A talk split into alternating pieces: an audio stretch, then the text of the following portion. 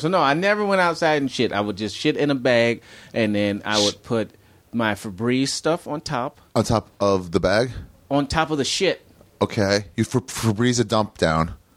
Yeah, and Wow. I would put Febreze on top, and then baking soda on the shit, and then I would tie the shit bag up. One of which those was Ralph's bags. Ralph bag, and then I would put that in a Ziploc bag, and then I would throw it away when I started my van.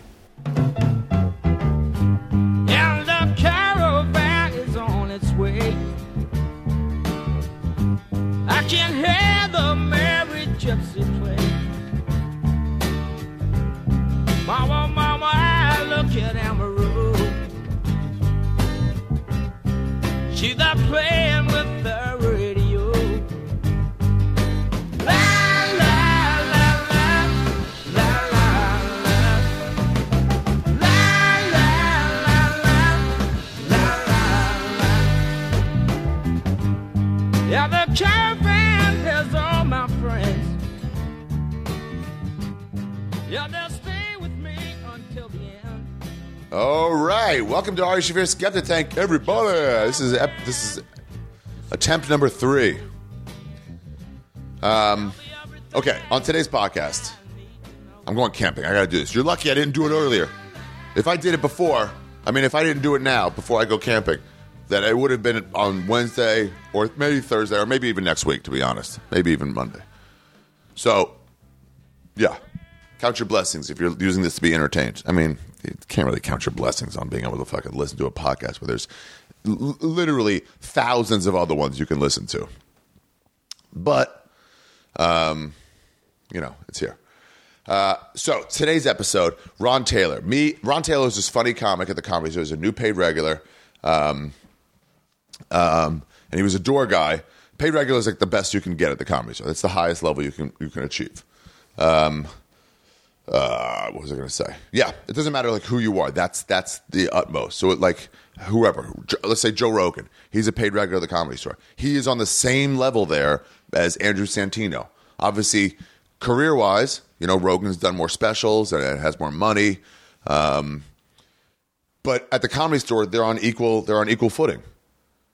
You know, Matt Edgar and, and Ron White, same footing. They're both paid regulars, and Ron Taylor is a paid regular at the comedy store. So, congratulations to him. He's one of the newest ones there.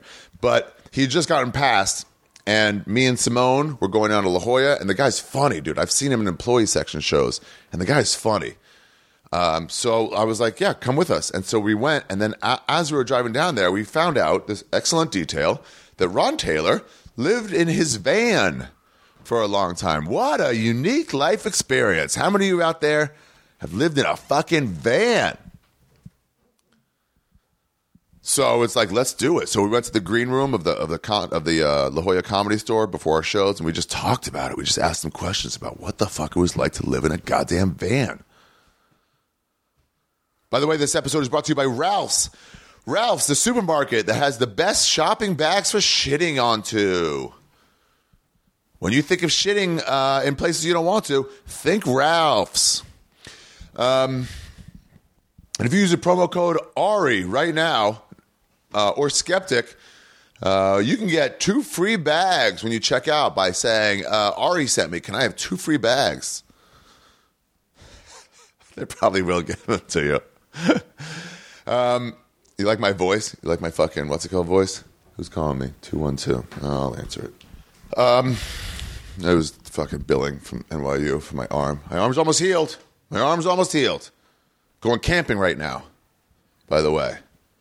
I'm excited. I am excited. I love being outdoors. I did some fucking hiking in, in um in uh, Omaha that was nice. Fontenelle State Forest. I, I I I tweeted out what are the best hiking spots, and and most a lot of people said Fontenelle, and it was great. Some wild turkeys you just come across, and there's like a little kids area for the first you know mile or so all the way around, and then it just gets remote. I didn't pass a soul on a weekday. Fontenelle State Forest. Damn, I loved it there. Um, yeah, dude. Uh, anyway, um, What was I going to say? Oh, so Ron is living in a van or was living in a van for a long time. So we talked about that. We just fucking sat down and just talked about all the fucking details of living, literally living in a goddamn van. Comedians, you guys, you have no idea what we go through. The early stages of comedy. I know I've said this before. Wait, did I say it on this intro? This, the problem is, this is the fucking third time I've done this intro, so I don't know if I fucking said this or not. I, I lived off nothing. I lived off on a three year period. Did I say it before? Fuck it, I'm not going to say it again. I might have. But anyway, the point is, a lot of us are fucking stricken with this disease called poverty to try to make our dreams come true. The weird thing is, the fucking Hong Kong comics, they don't understand why we have to be poor in America to be a comedian. They're like, because they're all there on contracts, you know, on business contracts, and they start comedy there, and they're like, I don't get it. You, it's a comedy's a night thing, and you work nine to five. You can get off, go eat, change, and then do comedy. Uh, why, why would you not work? And I don't really have a good answer for them. I really don't. I think it just takes away from your fucking mental focus on this thing. And It's all the time. I, I, I really don't know. It's not like we're writing all day. We're just wasting time all day, really. Um, jeez. Why are we fucking poor? It doesn't make any sense. Anyway, so we talked about that. Um, and that was it. It was a good time. Uh, by the way, at this campfire, Soder and Big Jay are going to be recording some bonfire episodes around the goddamn campfire. I don't know if they're not supposed to share that with you, but I don't give a fuck. You guys should know something about me. If you want the word out, uh, you tell me. No, actually, you let me find out on my own. And then forget to tell me not to tell anybody. So Dan Soder and Big Jay Oakerson from the bonfire are going to be recording live. Well, no, recording episodes around an actual campfire. Um, and then I don't know if they want you to know or not, but now I know, so now you know. Hmm, how about that? Also, Joey Diaz is filming the Sopranos movie right uh, right now, so he just finished. So fuck off, you guys. What else can I ruin? By the way, I'm not t- trying to take over Skankfest this year. I did that last year, where it was, already, it was Shaffir Fest, and I might, you know, I might do it the next year. But this year, I'm really concentrating on the revenge. Me and Luis, man to man, came up with an agreement, and that agreement is this: this back and forth revenge does not suit us.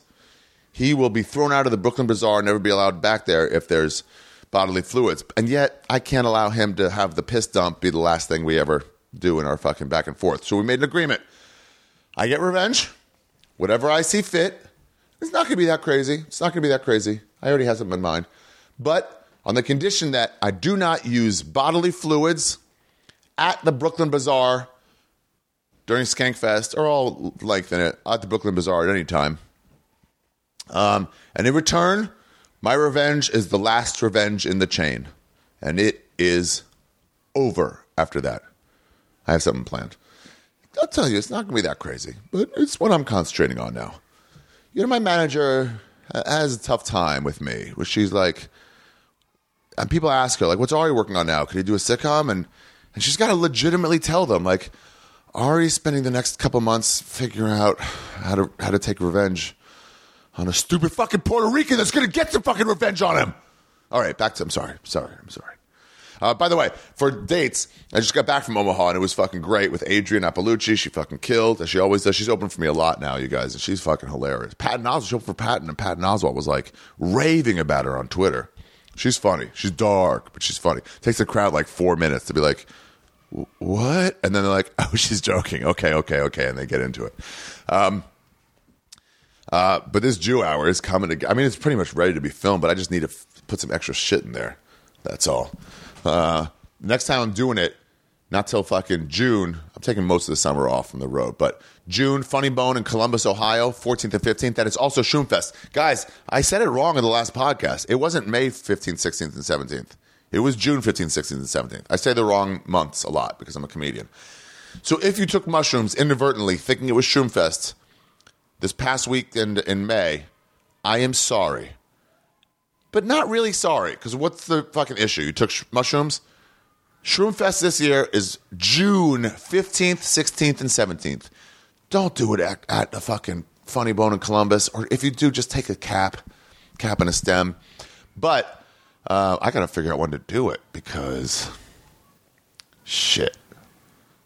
I got to do some fucking normcore shit on the 17th, and I got to have a dinner on the 16th. Well, I'll figure out a time. Um, also, my friend Leon uh, Green or whatever, uh, he made some Shroomfest shirts that looks fucking cool. So I'm gonna sell them online, and if you guys want to buy them, they're on my website. Um, we'll sell them through fucking Gas Digital's Luis Gomez's, you know, t-shirt thing. Uh, they should be available right now, and if not, then by tomorrow. It's a really fucking cool design. I'm getting it on the.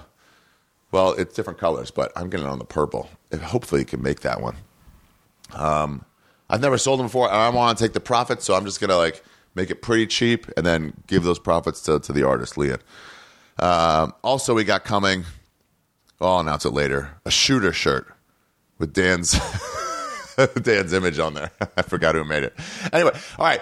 Um, and then I'm and then I've got nothing really till the end of July. I've got I've got oh no Cardiff, Cardiff, Wales. Shit, sorry, June twenty fourth, Cardiff, Wales.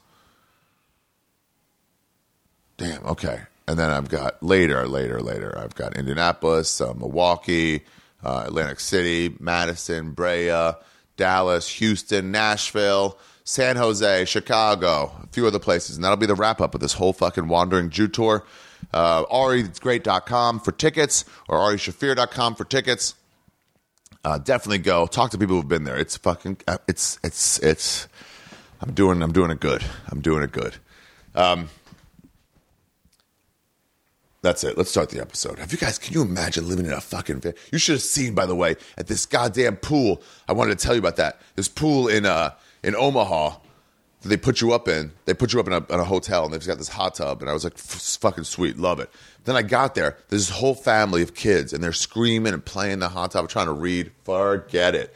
They're all screaming at each other. This one kid, all right, he's not going in the pool, right? And like, get in the pool, get in the pool. And he's like, I ain't going in the pool. He would get in the hot tub with me. There's this little fucking two year old girl that kept going, get away, Lisa. You know I ain't supposed to be in the pool. And then they kept like, she, she kept just wandering over and like dipping into the pool. No floaters on her arms, just like death coming. But she didn't. They kind of half paid attention to her. She kept like, oh, leaned up. Then she would get in the hot tub with me, which felt like feel weird with all the fucking news we're reading. But it was okay. Then she goes, look, I'm swimming. And she would just fake swim. She was cute, man. She was cute.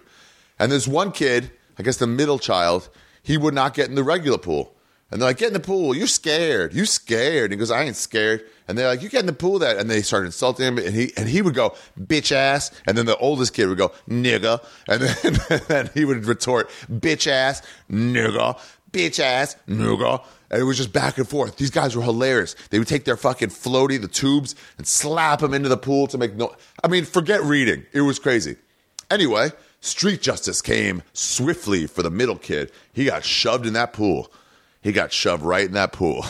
he did not like it. He started crying. His mama came in. He started crying louder and louder. But then nobody gave a fuck. And this is why I hate kids. The fake crying. He just keeps going. At first, it's like, "Oh, yeah," but then no one's paying attention. He has to keep it going. So it goes from like, I can't believe it, to,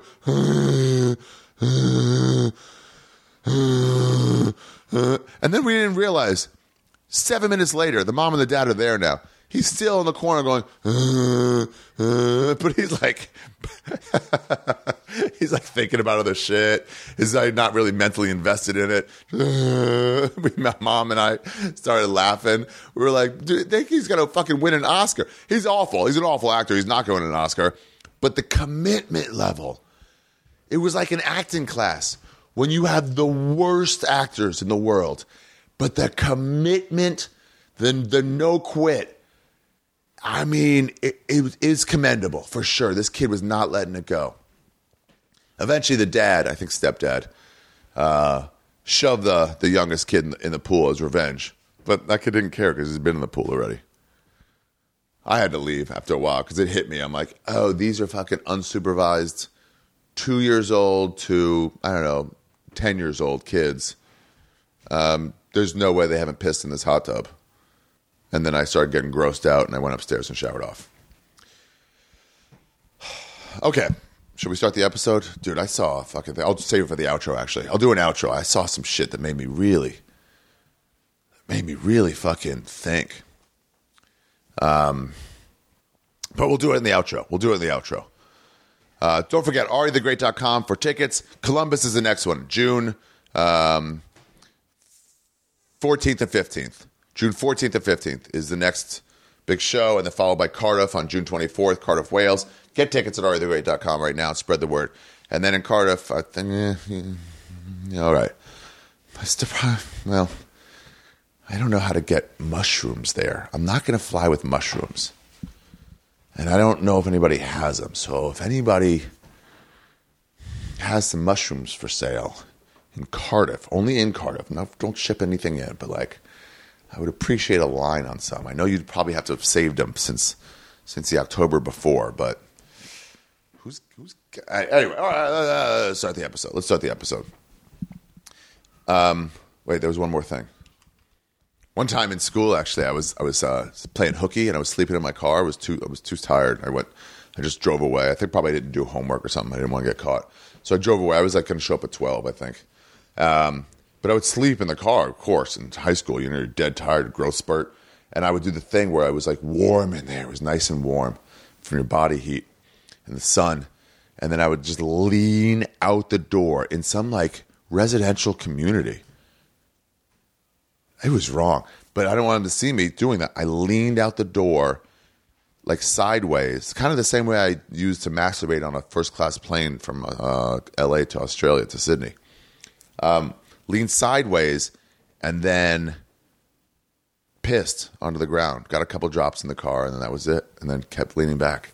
You make do, everybody. And Ron Taylor's here to tell us how to make do. Oh, the last thing I want to tell you this Thursday, and you got to know about this. You got to know about this. The first ever show at the new Stand Comedy Club and Restaurant.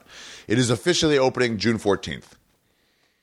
Um, but it's not open yet. And I'm doing the first show. I'm doing the first show. It's going to be a storytelling show. Ari Shaffir's renamed storytelling show in conjunction with Eric Abrams. Um, presents Dawn of a New Era. All stories about newness and fresh starts and spring, births, you get it, stuff like that. It's going to be people you've seen on This Is Not Happening before, um, some of your favorites, uh, and all guys you're going to see just regularly at the stand. Stand is, since I got there, the old stand on Gramercy offered me a home. It really helped me settle in there. And I'm fucking excited to be able to do that first show ever there, to put it on May 23rd, this Thursday. If tickets are sold out, show up. We're going to be doing standing room only tickets in the back. We're going to convert the whole. It's not finished, by the way. The stage will be there. The lights will probably be there. The mic will be there. There probably going to be no cushions on the on the chairs. The, the, the walls might not be finished. It's going to be punk, you guys. But 10, 15 years from now, you're going to want to say, I was at the first show ever here. It's on 16th Street, just east of Union Square, on that block. Um, but tickets on my website, arishaffir.com. Um, 20 bucks. Maybe we'll make them cheaper for standing room. Um, we might offer standing room tickets. Tickets. I don't know. I don't know. But anyway, uh, you want to be at that show. It's going to be a fucking blast. Ah, I'm excited they're opening up again. It's been closed for a year. I'm excited they're opening it up again. So, fucking first show ever. That's fucking. I'm pretty. Yeah, I got to think of a good introduction too. Okay, guys, let's start the episode. Ladies and gentlemen, talking about living in a van. Uh, me and Steve Simeone interview Ron Taylor in Ari Shaffir's Skeptic Tank episode. Oh, and by the way, Steve Simeone's got a, a, new album coming out in the next few weeks, so check back in. But I'll have him on again to like do an album commentary breakdown for his new album. Um, um, anyway, Ari Shaffir's Skeptic Tank episode three fifty six. Down by the River with Steve Simeone and Ron Taylor starts now. My name is Afroman. I live in the back of a Chevrolet van. Every night, somewhere new, smoking weed, drinking brew. My name is Afroman. I live in the back of a Chevrolet van. Every night, somewhere new, smoking weed, drinking brew. Shake the hand, hand of the fan, fan. Introduce him to the band. Sign autographs, autographs. Take pictures. Try to be polite to these fake bitches. One of these bitches just might just might. kick it with an internet rapper tonight. Best case scenario, we get high and fuck very slow. Oh. We're off. Okay. Bam. How about you got to put it up to your mouth? Oh, you got it. You're Righty. going to. All right, that was fucking great. Good weekend so far, guys. Thank you for having me. Yeah, I mean it's almost over. This is your first road weekend. First road weekend. What'd you say? This is my first road weekend in LA, or since I've moved to California. Oh, really? Yeah, I went out one time when I was in Michigan with some old Detroit comics. And it was like a one nighter at some crappy bar. But uh yeah, it's my first time. yeah. What? Yeah. It's, it's so cute that Yeah. he's so young at it. It's weird. There's no real road shit in LA. Yeah. San Diego's really. I mean, one nighters, but like East Coast, you, you can get to a bunch of cities by driving. You know, Yep. Yeah. there's no cities. There's Brea, and um, it's like just one giant LA. Six hours to Phoenix. Yeah, It's like San Diego, Phoenix, and San Francisco. yeah. It's such a different comedy scene because of that. It like Mm-hmm. makes it change. Yeah, a few people told me about some clubs was like I don't even know who to talk to to get them. Comedy Magic Club. That's Comedy- Hermosa, but that's Yeah. like Yeah. Clean and like old timery. And it's like seven minute spots. It's, a, Oh. it's another showcase club. It's not like they do. Right, it's not like feature. Road Room, yeah. it's not a road room. But they pay pretty good because they know you're driving out there, so they pay like fifty bucks or hundred Yeah, and they're bucks. so nice and they and feed they're like, you really well. get a meal, and you're like, oh, cool, for sure. He's like, it, for sure, get a meal, and then you're like, leaving, like, get another meal to go though. Yeah, they're so you're like, nice. what? He's So like, so "Yeah, nice. You want to eat tomorrow, don't you? Yeah. so since I've been out here, I've done Richard. I've done Madhouse, I've done this uh, La Jolla Comedy Store, and that's about it. Yeah. Another I go go out to uh, AZ every now and then and do a couple shows, but that's it. For the listeners, AZ stands for Arizona. Yeah. Sorry about that. That's all right. They know. Um, uh, okay. Well, we'll see how long this podcast goes because I, I could feel the shit like growing inside me off that Don Carlos burrito. Yeah, I'm glad I only had two tacos, man. Those burritos look huge. They were. It's But- so delicious. I saw you stop eating yours, Simeone, and then I was like, oh, I should stop too. I'm kind of full. And then I just kept going, and then you kept going. yeah, just Gotta finish. ate for the pleasure. Yeah. Finish. Yeah. I, I, I can't I can't throw food away. I know, but I sh- what I should have done is Saved it. say it was like at the bottom quarter. I should have saved it for in between shows. Yep. Digest some. Now this fucking block of dump that's going to come out of it. It's going to fucking terrible. crush this grandfathered in bathroom they have. It's going to blow it the Hopefully fuck one up. toilet. Yeah. Uh, that's a very bothersome bathroom. That that that's the one thing that's annoyed me about this week is that there's only one toilet in there, One sit downer. and I can't I can't shit properly No knowing somebody's waiting for me to get out. with an audience. Here. Oh, yeah. If somebody just touches the like jiggles the knob, I'm like, well, we got to start over. It's all back in. yeah, and You I- you ruined it. Yep.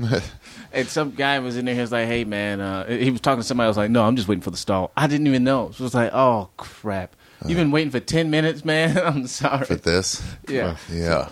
but everything else has been wonderful. Uh, yeah.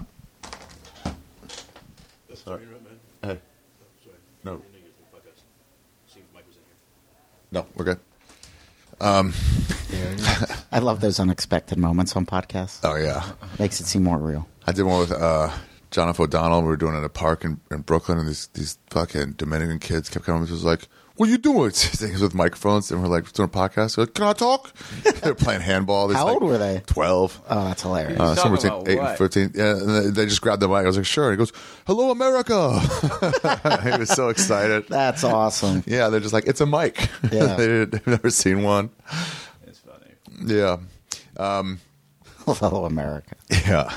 So, how are you liking LA? Man, it's good, brother. Um, it's good enough. It gets the job done. LA is very interesting because everybody there is Yeah. there. Jeez Louise. Yeah. Oh, we got it. We're good now. We're in the middle of it. Yeah, it's all right. I'll put it back up. They Interruptions. kept trying to find me uh, stuff.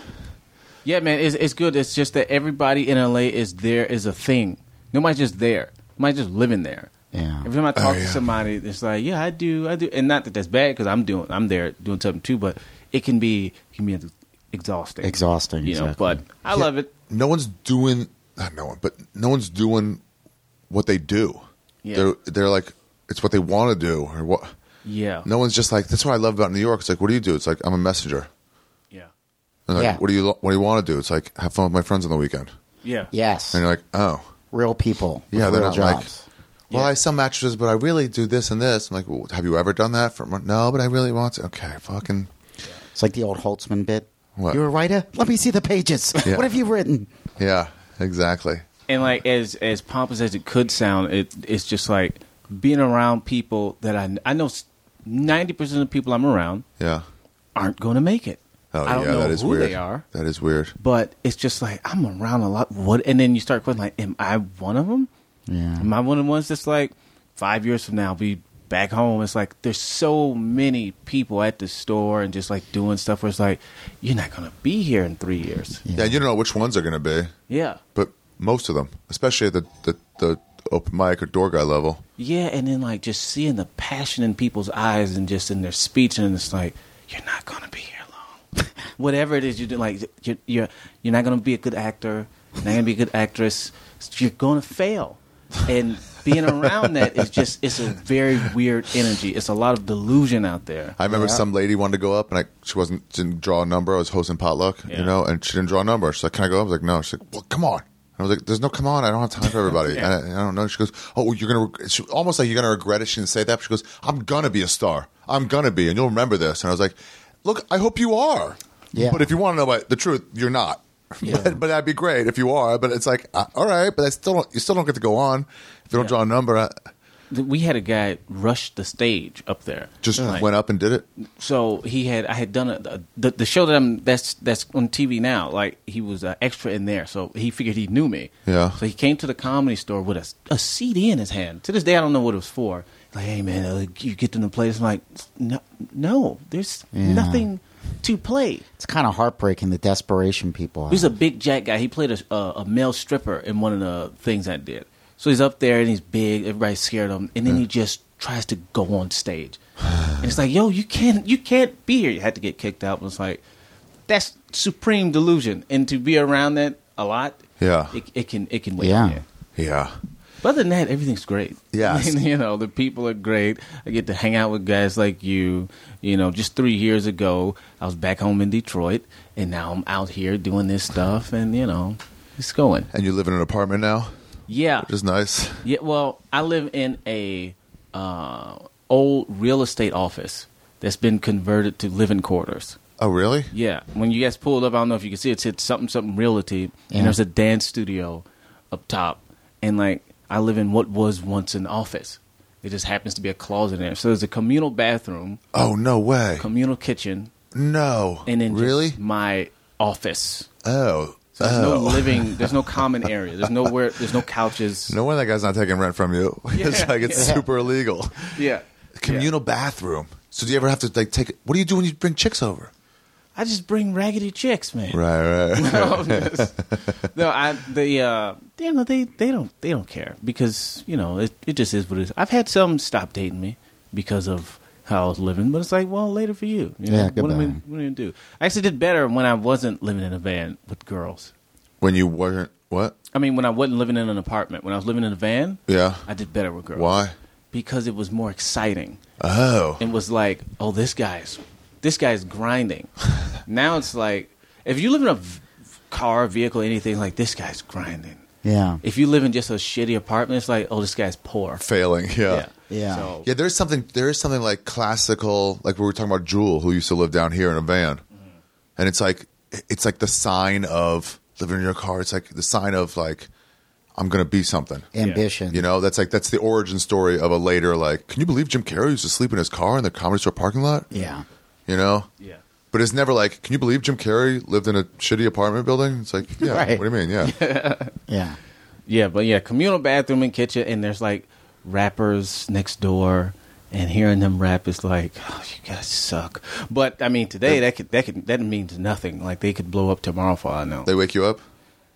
No, not really. You know, surprisingly, I think because it was the office, the sound in there is very shut off. Like Oh. there's very thick walls. That's good. You know, the door is, is you can't hear a whole lot until you like go out in the kitchen area. But they're in there rapping and smoking weed. I'm pretty sure they do porn in there. Really? It's like or something, or they like buy hookers or something. oh. Because it's like five of them in there, five black dudes with dreads and stuff like that, and every now and then there'd be like some young white girl in there, just like laughing and moaning and stuff. I'm like, I don't, what are you guys doing? Black dudes love fucking chicks in tandem. Yeah, man. I mean, It's what is it? A brotherhood? like I don't understand. You guys love fucking with other black dudes. I don't know, man. I don't. I don't know if that's a black thing or not. I mean, I think a lot of groups of guys do it, Yeah. but it's, anytime black people do something, it just seems like crazier. It seems more of a thing. Yeah, like, maybe. You know, there's so many orgies on porn with white dudes, but when you see a black, it's like, wow, they're Yeah. there. Oh, I'm not talking about porn. I'm talking about like real life. I've never done that, man. No? The only the closest orgy I had was in Panama with this uh, one white dude, and um, it was you know I was the only black person there. So there's a white dude and two Panamanian chicks, and drinks and two hundred bucks. Yeah. Yeah, it's all legal though. Yeah, it's a different thing. They're hot, aren't they? So when you when you get into the car and when did you with the van and and then how'd you get to that place? Okay, so long story short, I was in Detroit. I had been doing comedy for about s- five years. Yeah, five years. My buddy was going to New York for Apollo Live. I hadn't signed up for it. I just drove out there with him. Drove out there with him. Long story short, I finagled my way into auditioning for Apollo Live. One Apollo Live. what is Apollo Live? TV show. So It's on.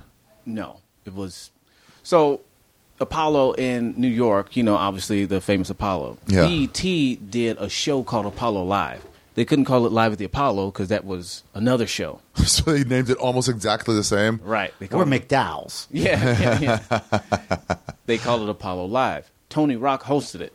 So I got the thing, and then I won a thousand dollars.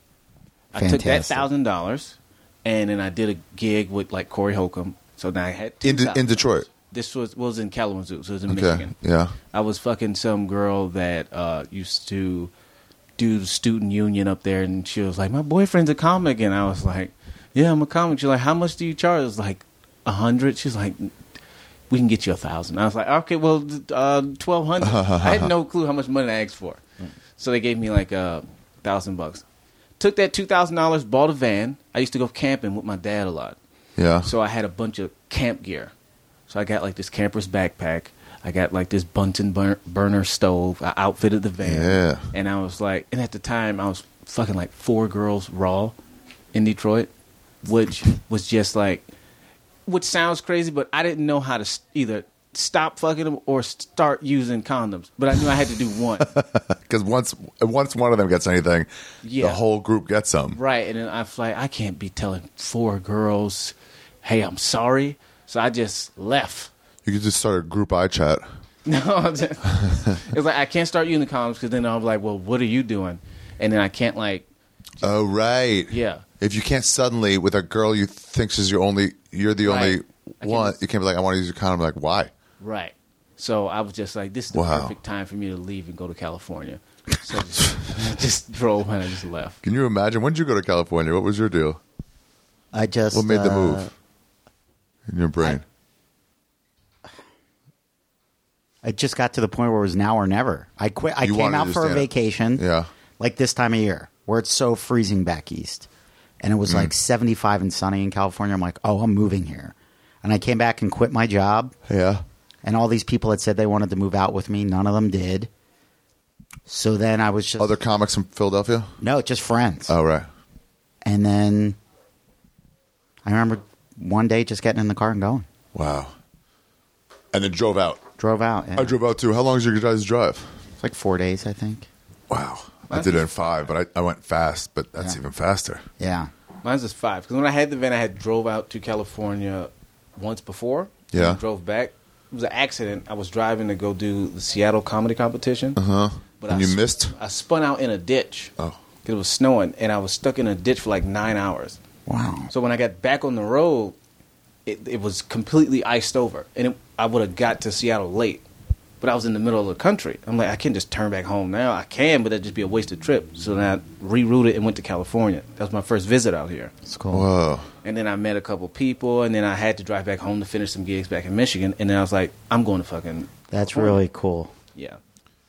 Took Damn. me five days. And so you set it up with the Bunsen burner and shit. Were you- Yeah. Were you already living in it, or was the plan to live in it? The plan was to live in it, so I, I got like uh, enamored with the whole minimalist living, Okay. and all that stuff, and then Would be you nice. Yeah, How'd you get into that? I was just poor, Oh, right. looking for yeah. just I was looking to do like adult stuff with no money. So I was living at home. Well, no, I had a house at the time. I was renting a house, but I was still poor. And it was just like I want to get out, but I don't Yeah. want to have to save up to Ju- leave. You just wanted to go. I don't have any money for an apartment. Yep. I don't want to get a job because I was I was making fair enough money in Michigan doing stand up, but not enough to like get an apartment. Yeah. I was like, but I do have a van, so I'm just gonna outfit it and then like I didn't know it was a stupid idea. Luckily, because thinking now it's like I'm not driving to a strange state with no money to stay in a car. You didn't Yep. have no money. You didn't have any money. I had no money. I had no money. Damn, that is fucking tough. Yeah, it's tough.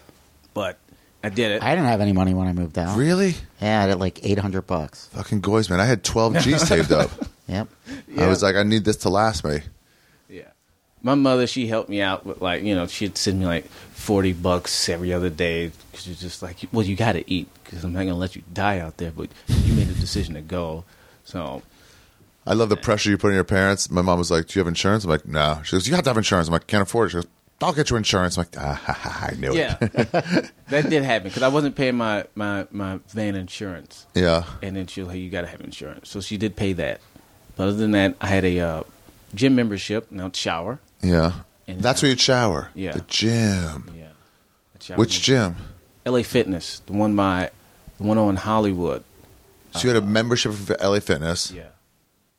and then you just went in for the gym. Yeah. Didn't work or- out. I- I went in for the shower, I, mean. Yeah, I just go in for the shower, and it was so funny because you know the lady at the front desk, she'd be like, "Enjoy your workout." I'm like, "Lady, I've been coming here for like two months now. Yeah. My body hasn't changed at all. I'm here for 24 minutes Yeah. every morning. like, You know what's going on? I go in, I look like a mess. I come in, my hair's all shaped up, feel like I'm going to a job interview. I'm showering, lady. Stop saying that.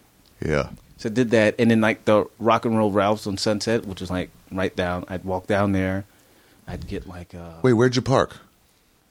I would park. I I would park right below uh, Runyon Canyon, whatever street that is. Fuller and shit? Fuller. Is that what it is? Yep. Yeah, yeah. And then I'd park in the shade, and I'd always get mad when cars that people weren't living in would park in the shade.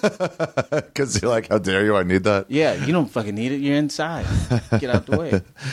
What kind of van was it? You saw? You got a picture of it? Yeah, Ford Econoline E150.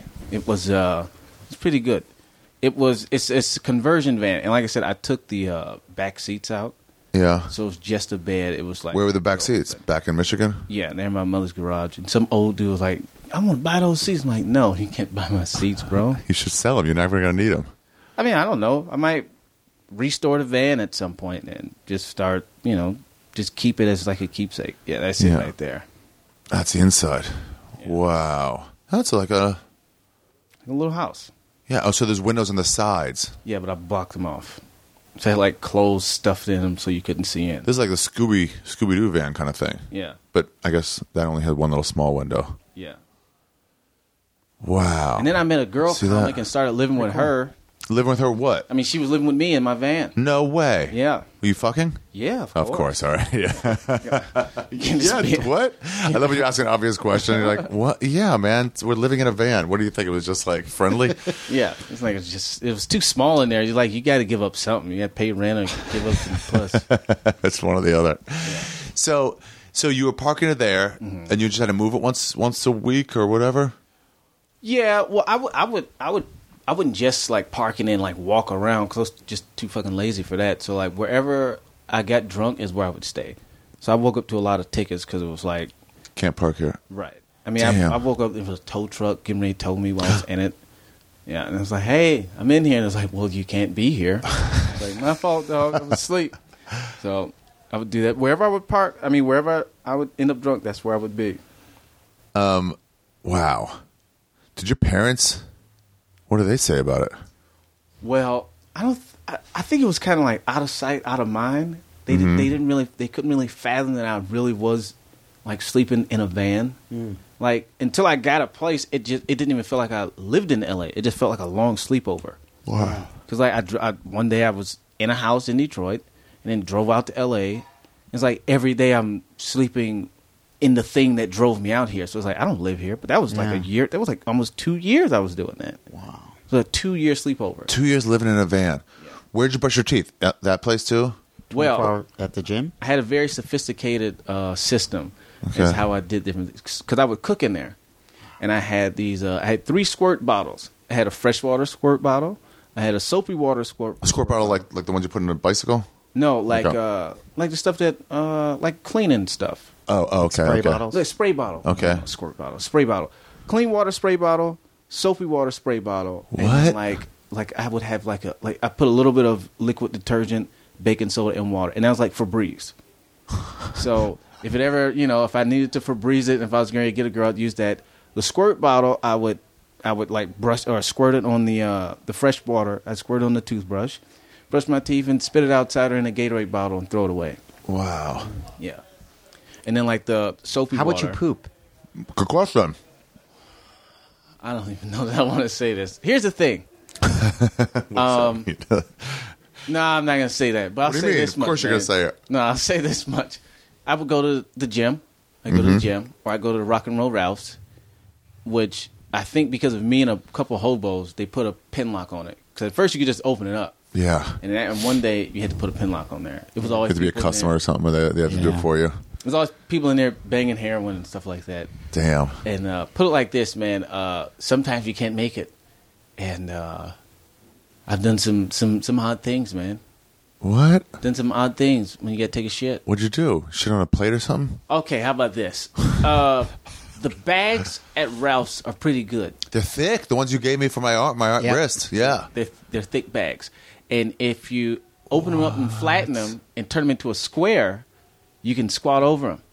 Hmm. So you find a place to squat, and then with my squirt bottle and paper towels. Sometimes you know you do that, and then you get Ziploc bags, and then you throw it away. Wow. Wow. I'm not saying I've ever done that, but In theory, one could. in theory, that's possible.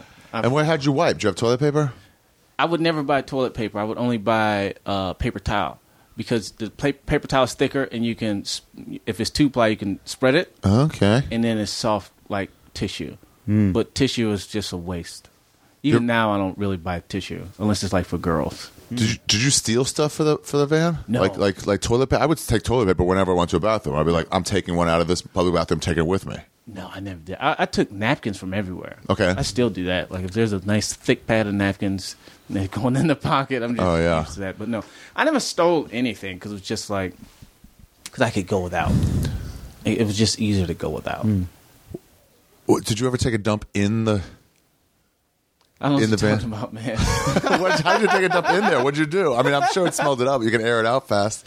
well, you know, I would. I've pissed in water bottles in my dorm rooms and then put it in the mini fridge and then dump dump it out later. oh, now that's a given. That's right, right, given. right. Yeah. I oh mean- yeah, you're not going outside to piss. Yeah, and I've like like Gatorade bottles are, are such a hot commodity when you live in a van. 'Cause Why? Of the Wide top. The wide top, mouth, yeah. and it's and it's thick. You know, so if you step on like if you step on those little plastic water bottles, It's gonna break, break. open. Yeah. it's gonna Yeah. explode. Yeah. Gatorade bottles, they're built for it tough, and so. You do that. and then I got a female urinal when I had my the, my lady friend in there. I had a female urinal from uh from CVS. And A after, female what? Urinal? urinal. So it's like a thing that has a wide vagina slot, so they can pee. Huh. Wait, wait, wait. And the one that goes into like a like a like a hole. Yeah. So you can pee standing up. No, she would have to squat. I don't even remember. I never really looked at it when she did it. She would pee in like this little. It's like a Kool Aid pitcher with a vagina shaped top. Oh, Dude, I- they have that stuff at hospitals and yeah, stuff. So it was people- exactly that. Yeah, I passed a chick in Thailand on the way back from Pai, I think, and the bus pulled over at a fucking Thai gas station rest stop. It ain't any luxury. Yeah. And you go in there, it's all squat toilets. You put your they have two foot pads, and then just like right there. So you piss straight down, and then you turn around and squat straight down if you're gonna shit. Yeah. And I saw a, a lady. I don't normally use that word. A lady coming out of that, and she's just like, like clunks this thing closed. You know, you know how like you have one of those. You remember lightsabers, the toy lightsabers? Yes, Yeah. yes. Chomp, chomp, chomp, and then Yep. put them all down. So Yeah. she did that with this thing, and then went and then went and washed it out. I was like, "What did you just do?" And she was like, "I peed." yeah, and I was like, "What is that?" She goes, "It lets you pee standing up. It's for festivals. It's for fucking porta potties. And these chicks, they put it in. It's like that wide mouth thing, and they put it over their puss, Yeah. and they piss into it, and then it becomes a funnel, and it goes all the way out this, this like, this like long tube hole, so you don't have to fucking squat in this awful. Well, that wouldn't have worked in the van simply because you can't really stand up. Oh, You can't stand up in there. So I had the thing where you squat down and then I would just toss it outside. out. Yeah. Yeah. Yeah, it was good, man. It was cool living in a van with a girl. That was that made it a little bit more comfortable, actually. What did you do after sex to like w- wash up or Squirt bottles. Squirt bottles. Yeah. Damn, and chicks were cool with it. Yeah, man. You finding the right chicks, man. yeah. Yeah. yeah Finding the right comics. chicks who are like young, yeah, who are also like poor. I'm like, I'm whatever. She wouldn't stay in the van with me if she had somewhere else to stay. Yeah. so she's like, this guy's got it figured out at least. Damn. Yeah. What was the benefit, like mentally, on that minimalist lifestyle? Uh, well, it's just it's possibility, and I, the only reason I'm not still in the van now is because as I started, you know, meeting people and getting different things, Yeah. I needed more stuff. So like, I'd have like scripts to write.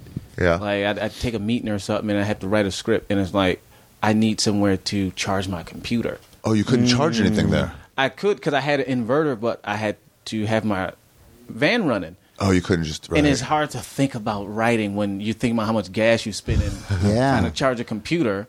So it's like I, I need somewhere to edit. I need somewhere to write. Uh, like I need to iron my clothes because I'm getting ready to do something for you know BuzzFeed or All Def Digital. Now, were you? At what point did you start hanging out at the comedy store? Because people can use that as a home base too. They have a shower in the back there. There's tables. I didn't know any because I wasn't in at the store yet. Okay. Yeah, so I think it was like, how did I get in there? Oh, so my first trip out here when I drove out here, Yeah. I came out here with a well, I came out here and I had um, I knew Nichelle Murdoch. Mm-hmm. Her sister does crack did crack 'em up Wednesdays in Detroit. Oh, really? Yeah, That's so a brand name. yeah, Oh, yeah. So when I came out here and visited, I did Nichelle's Crack 'em Up Thursday. So when I moved out here, I started hosting. So I was at the store, but only on Black Night. So Gotcha. nobody else knew me except for people that did Crack 'em Up. Gotcha. Right. But some of the door guys saw me doing Crack 'em Up because they had to work the room. And they was like, oh, this guy's funny. Yeah. yeah. And then my buddy Trey Stewart, who came out here first, he's from Detroit as well. Is he a door guy? He was. He, got He was fired for a short period of getting time, His yeah. dick sucked in the back or something like that. Oh, I know Trey, the thin one. Yeah. Yeah. Josh Martin got real mad at him that time. Yeah, yeah. Yeah. Trey was like, "Oh, I remember him getting fired." I was like, "Why?" What's it? Because forget the fucking. You just left your shift for an hour and a half. And that was the problem. just the employee part. You can fuck afterwards, but just not while you're on shift. Yeah. You're just n- the, you're just not doing your job part. Yeah. Forget about the abuse. Just not the job. Josh Martin got so mad at him because he was like, "I was working on this girl for like three hours, working on her, working on her, talking to her, and then Trey just comes up and says, "Let's go," and he fucked her. That's my girl. I'm like, dude, if you were talking to her for three hours and Trey could have come up and just said, "Let's go," She was never She wasn't your girl, bro. Yeah. you could have done a long time ago. yeah. So Trey Stewart, he Josh Martin. he knew a bunch of guys at. I liked him, Trey. He was Yeah. nice. Yeah. Yeah, he's cool. He, he knew a bunch of guys at the uh, Madhouse in San Diego. Yeah. And then they all came, the door guys from the Madhouse of San Diego, they got jobs at the store in Hollywood.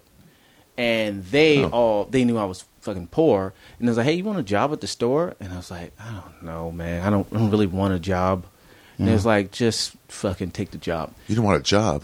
Because okay, so I left that part out. So when I came to LA and I did everything, I went up for Kill Tony when Kill Tony was still in the belly room. Uh huh. And the host, Oh yeah, I remember that. yeah, one of the hosts was Moshe Kasher, and I was doing this joke about staying in my van, and Moshe Kasher was like, "Hey man, you're too funny to like just you know I don't want to see you move back yeah. because you're poor.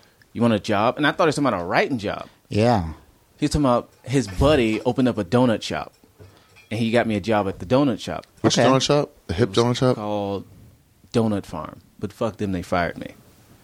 So they fired. Is that the one Adam Eget used to go to and get all fat from that? I don't When there upscale donuts he used to always go to at like 2 a.m. I don't know. No, they weren't open that late. Okay. They weren't open that late. But yeah, got fired from there, and then I didn't want a job after that. The whole reason I lived in a van was so I didn't have to have a job. Yes, mm-hmm. freedom. Right. Limit all your costs and then they don't own you. Right. But the guys at the store was like, hey, work here at the store.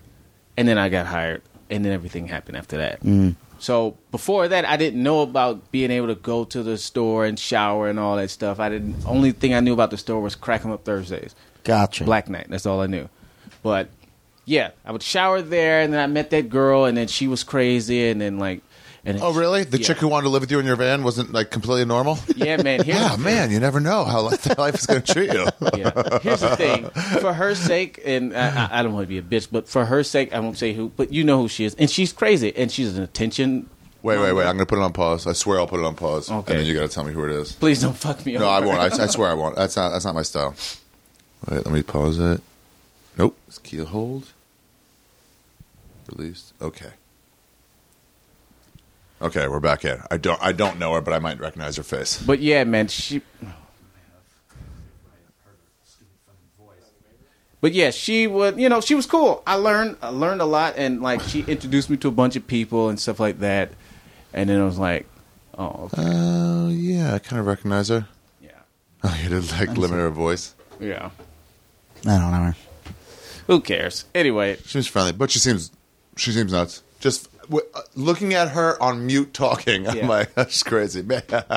and what started happening was so I got a job writing uh, for All Def Digital. I wrote for their movie award. Oh, that's cool. Who's All Def Digital. all, when they all Dove Digital? Def Russell Simmons thing, which he stepped down from because of those allegations. But uh, remember when the Oscars was like super white and everybody huh. was Oscar boycotting so it? white. Yeah, Then they did a black Oscars. they should. Right. Oscar's not the government, by the way, everybody. Oscars just some fucking dumb actor group. Yeah, a bunch So of if like, well, I don't like what they privileged do, it's like, people. then fucking go do your own. I don't know. They're not the source. Yeah, so when Straight Outta Compton came out and all that stuff, then the next year they did another one, which failed, but I wrote on that one. Oh, that's cool. Right. So when I got that So you job, got some credits. Right. When I got that job, she, I guess it was like she she didn't like it. Like MTV called me and they wanted me to do Wildin' Out, and she was like, "Give me their email." I'm like, "I can't give you MTV's email." Dude, That's there's so many people like that in Hollywood. Like, you got something? Let, give, let me have it. I'm like, I'm not in yet. I just, I just got accepted. I, I can't. I don't pull in power. Like, come on, help me out. I'm Like, Yeah. oh, it's so needy, LA. Yeah, it's Yeah. like that's Everyone's not so desperate. that's not how it works. That's crazy. I can't just and that created a rift. And then she started fucking somebody else. God bless her soul. All that good stuff. God Bless her soul. But she showed me around a lot. So I got Yeah. to meet different people. She'd use her tits and she, you know, like, hey, this is Dave Chappelle. Like, no shit, I, I know who he is and stuff like that. Steve Chappelle. Like, oh, oh, which, which, what's your first name? Right. Dave, oh, Dave. Okay. But she'd be able to do stuff like that, and I got in, and you know, she used her girlness, and then I used like my coolness to stay there. Gotcha. So To stay where? to stay like wherever I'd be. So like she she'd be invited to some big party, with a bunch yeah. of black comics that I eventually would have got into, but I didn't know any of them. She did. I got in because she's a girl. Yeah. And then, but I was able to make friends because I was cool. You know, Yep. Cool Yeah. enough. Yeah. So that happened, and then, like I said, uh, eventually, oh, I got a uh, a pilot. Josh Nazar talked to uh, somebody at Fox Yeah. and they they were looking for like young hip black guys to do a thing and they came out to the belly room and saw me on crack 'em up thursday and then i got a uh, i did an audition for a fox pilot with cedric the entertainer Cool. yeah and then i got like 12000 which after taxes was like six or something like that Oh, really? Yeah, Oh, was- so now you just that's all. That's all in the bank well or under that mattress. when you live so poor for so long, you Yeah. forget how to ma- manage money. So the one thing that I did do good with it was got a place. That's where you are now. Right. With that money. Yeah. So I spent like two thousand dollars in like paid up rent and stuff like that. Yeah. And then I think the other three, I probably owe my mother a thousand, and then like I fucked off the rest. Yeah, booze and whatever. But I made good friends fucking that money off. Yeah. Yeah. That's how Diaz used to always live. Yeah. Like if you gave Diaz more money, he's just doing more coke. Yeah. And he has less money, he's just doing less coke. But he ain't ever gonna like put Yeah. that away and be fiscally responsible.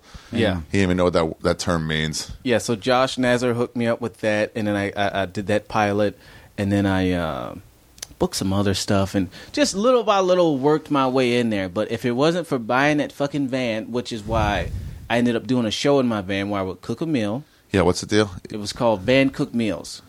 I would cook a meal, Van cooked meals. van cooked meals instead Yeah. of home cooked. Yeah. Oh right. Yeah, whatever.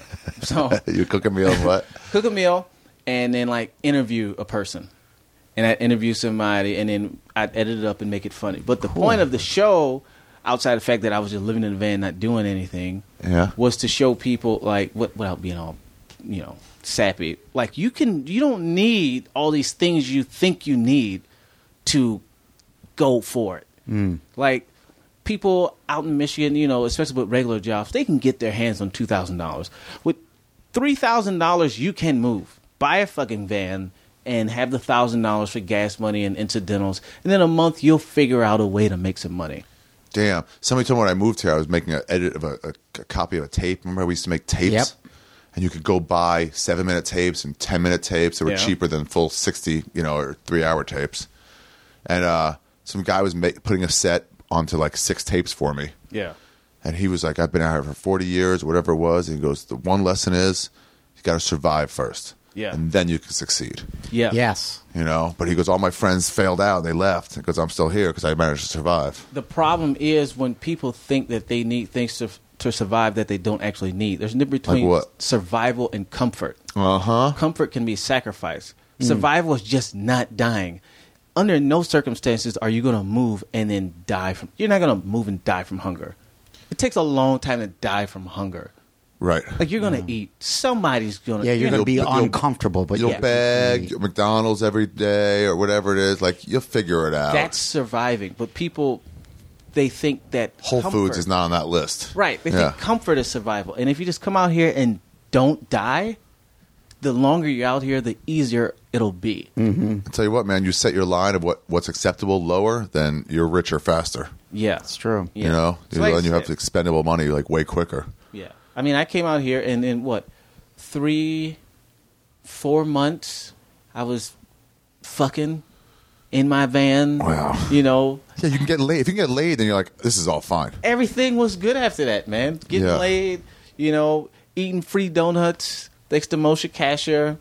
And living off donuts. yeah, man. And they were vegans. They're tasty. You know, fuck them. Don't go there because they fired me. But they were delicious. Yeah. you Why'd know? they fire you for eating half donuts? Long story short, we went to Coachella, and then I got uh, snappy with the owner because he's a he's a weirdo, and he was just he was a micromanager, and you had Coachella money? no, They we were set just- up at Coachella. Yeah. They were a vendor. Oh, been there. cool. So you get to watch all the the music, Yeah, that's when uh, some of it. That's when uh, Dr. Dre and like Kendrick Lamar was there. It was all Mm-hmm. that that that straight out of Compton stuff. Oh, cool. Yeah. Uh, what kind of meals did you cook? Well, I was eating pretty good because I had a like a food stamp card from Detroit that worked out here, which I should have renewed, but I just never did. So I would get, I'd get like steak, I'd get like raw potatoes, and then like make mashed potatoes and make gravy, and Wait, what's how does food stamps work? it's on a little card. Yeah. Now it's like a, it's like a poor people food card is what it is, and you just you can buy food from uh, uh, the grocery store. You get two hundred dollars a month of And- food money. of grocery store money. Yeah. You couldn't use it as a like a Thai restaurant. No, but you can use them at any fast food restaurant that kills black people. You could use it there. They're into it. So churches. could- churches, Popeyes, uh, Jack in the Box, Burger King and Crenshaw. Or Oh, kills them slowly. Yeah. oh, I get, I get Yeah. what you're saying. Yeah. You can use it for any food there. Um, I used to hear they used to have like the real drug addicts were on food stamps, and they were like, "Go to our families, like, you give me a hundred bucks, I will get you two hundred bucks worth of groceries, and I can use that hundred bucks for hair on. Yeah, I never did that because that's you know I don't. Well, you're not looking for Yeah. on, you right? know? But I would so I would cook like uh, I did, I did a lot of different things. So, so I would go to the dollar store and I would get I had a whole pantry in my van, and I would get like sardines. I like this stuff, sardines and like spam singles, and then like ramen, and then uh, canned veggies, and I just heat it up on my stove. When I was doing the show. And I was trying to impress people. I did cr- king crab legs, assorted potatoes, Wow. zucchini. I made a French toast out of sweet Hawaiian roll bread Ooh, those are good. uh, hash browns. I did steak and eggs. Uh, did pan-seared salmon, white rice, sautéed Damn. spinach. on a Bunsen Oh, burner, Man, Yeah. That's crazy. Yeah, did the did the Bunsen burner get like fumes on the inside, Since- or did you open up the Probably. door or window? I opened the windows up, but it's small. They say you're not supposed to do it indoors, but I'm not dead, so you know what do they know? True. yeah. And that was the other thing. I had like a heater. It's called a Mr. Buddy heater.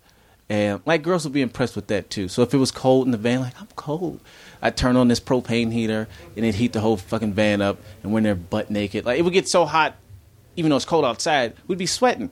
Hmm. So you gotta take your clothes off. And they're like, "Can you put it on low?" I'm like, "It's only got one setting. It had two settings, but I wanted to take the fucking clothes off." Naked is the only setting. Yeah. yeah, yeah. Somebody gave me advice once when you get bring somebody bring it back to the condo or something. When you bring your girls, you'd be like, "Oh, by the way, before we go in, we got a no pants rule. I'm really sorry."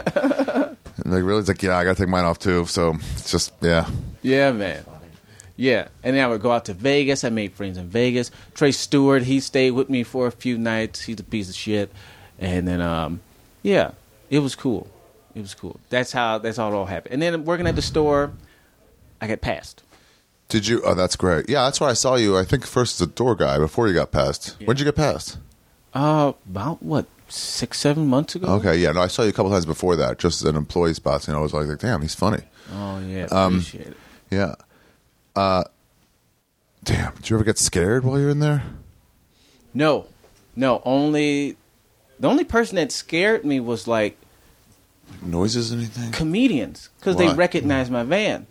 And they knew, like, they'd be walking around or something, walking at Ralph's, and they would come knock on my door. And like, hey, what's up, Ron? I'm like, get the fuck away from my house. like they're just Hilarious. stopping by your place. yeah, like, because they, they would notice it's a big, giant red van, so they knew what it mm-hmm. looked like. And they're like, hey, what's up? And, like, girls I'd, I'd mess with, they'd come and they'd open my door because they knew how to unlock it.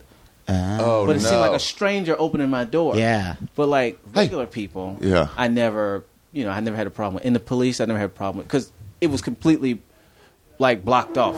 And so I, they didn't know, they, you may as well have been in there or not in there. They so don't even know. if the police were knocking on, like, "Hey, get out of there," I had time to like put my clothes on and be like, "Hey, I'm just in here fixing something." But that never happened. Yeah. Wow. Yeah. What did you miss the most going from a house to a van? Like, I'm assuming that there had to be a transition period before you got really comfortable. Just a toilet. That was it. Yeah. If I had like a a, a, a class V camper van with a bathroom with like a black water tank, I would have never moved out of my van. Hmm. It was the only thing that was like, this is good, and a, sh- a shower. So bathroom essentially, Yeah. toilet and a shower. That was it. Other than that, you don't fucking need a house. Yeah. Yeah, shower seems like it would be a big deal and toilet would be a big deal, but I guess you would. You would get used to it. Same with the staying in hostels and shit. Eventually, you're like, Used to it. yeah, Yeah. whatever. This Anything. And if I reality. didn't have people looking for things from me, like I think I got I got a manager before I got an apartment, mm-hmm. and so you know once you get into that, now you got auditions. You know, so I would have to iron my shirt. Before I didn't give a fuck. It's wrinkled, it's wrinkled. Yeah. But now I have to be somewhere at a certain time, fresh and clean and stuff like that.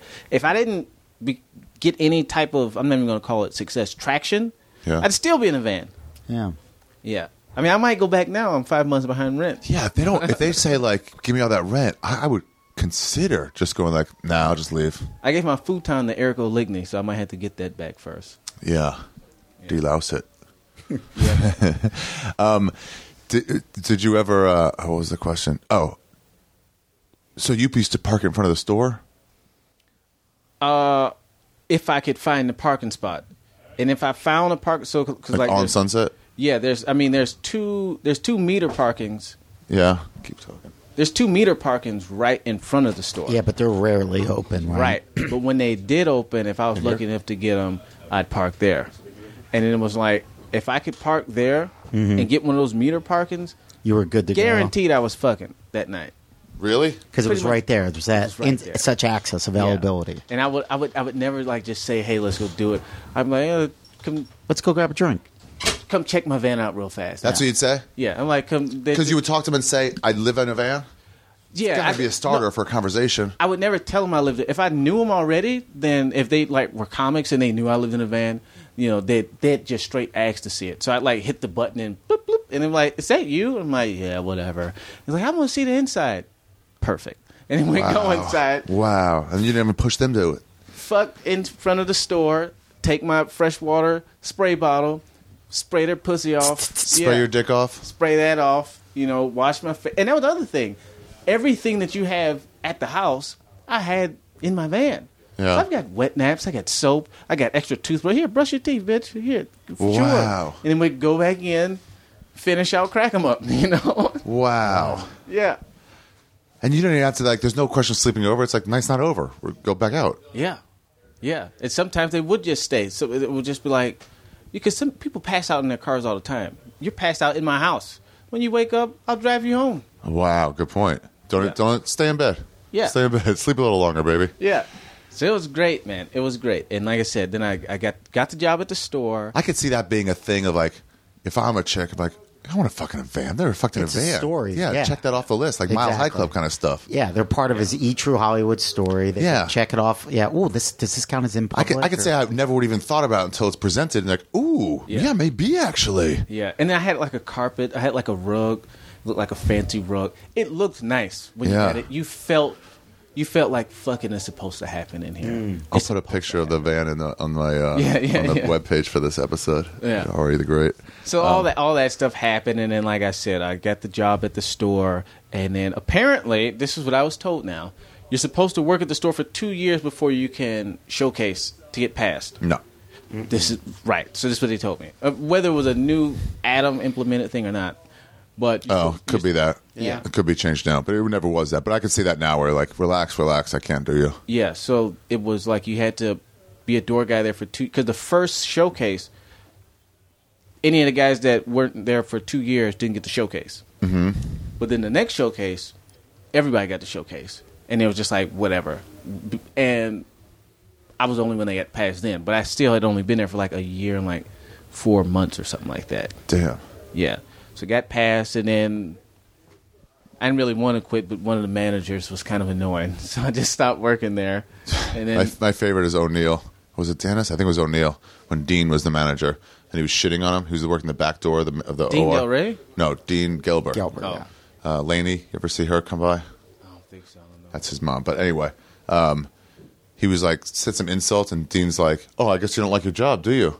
You know, uh, it's threatening. And then Ryan was like, "No, I don't. I hate it here. What are you talking about? I fucking hate it all the time." Yeah. yeah, uh, like, you're But threat. had, I had to get out, and then you know everything was. Plus, once you're a regular, it's like that job is supposed to be not for a job. That job is supposed to be to get in. Right. And once you're in, a lot of guys, we had that too. A lot of guys like kept working the job, and it's like, get out of here, man. You've moved on. Like, Yeah. I, I get it. You have money and you get spots out of it for the employee night, but like, it ain't for you anymore. You moved on. Yes. Yeah, and you're taking a spot away from somebody that needs the opportunity Yeah, to develop. to try to get in and get Yeah. past. Yeah, yeah, yeah. There's some guys that've been there for a few years, and it's like they get the best shifts, and it's like, man, just, just, I Yeah. get it, and they're they're, they're my friends, but They're it's like, making yo, cash.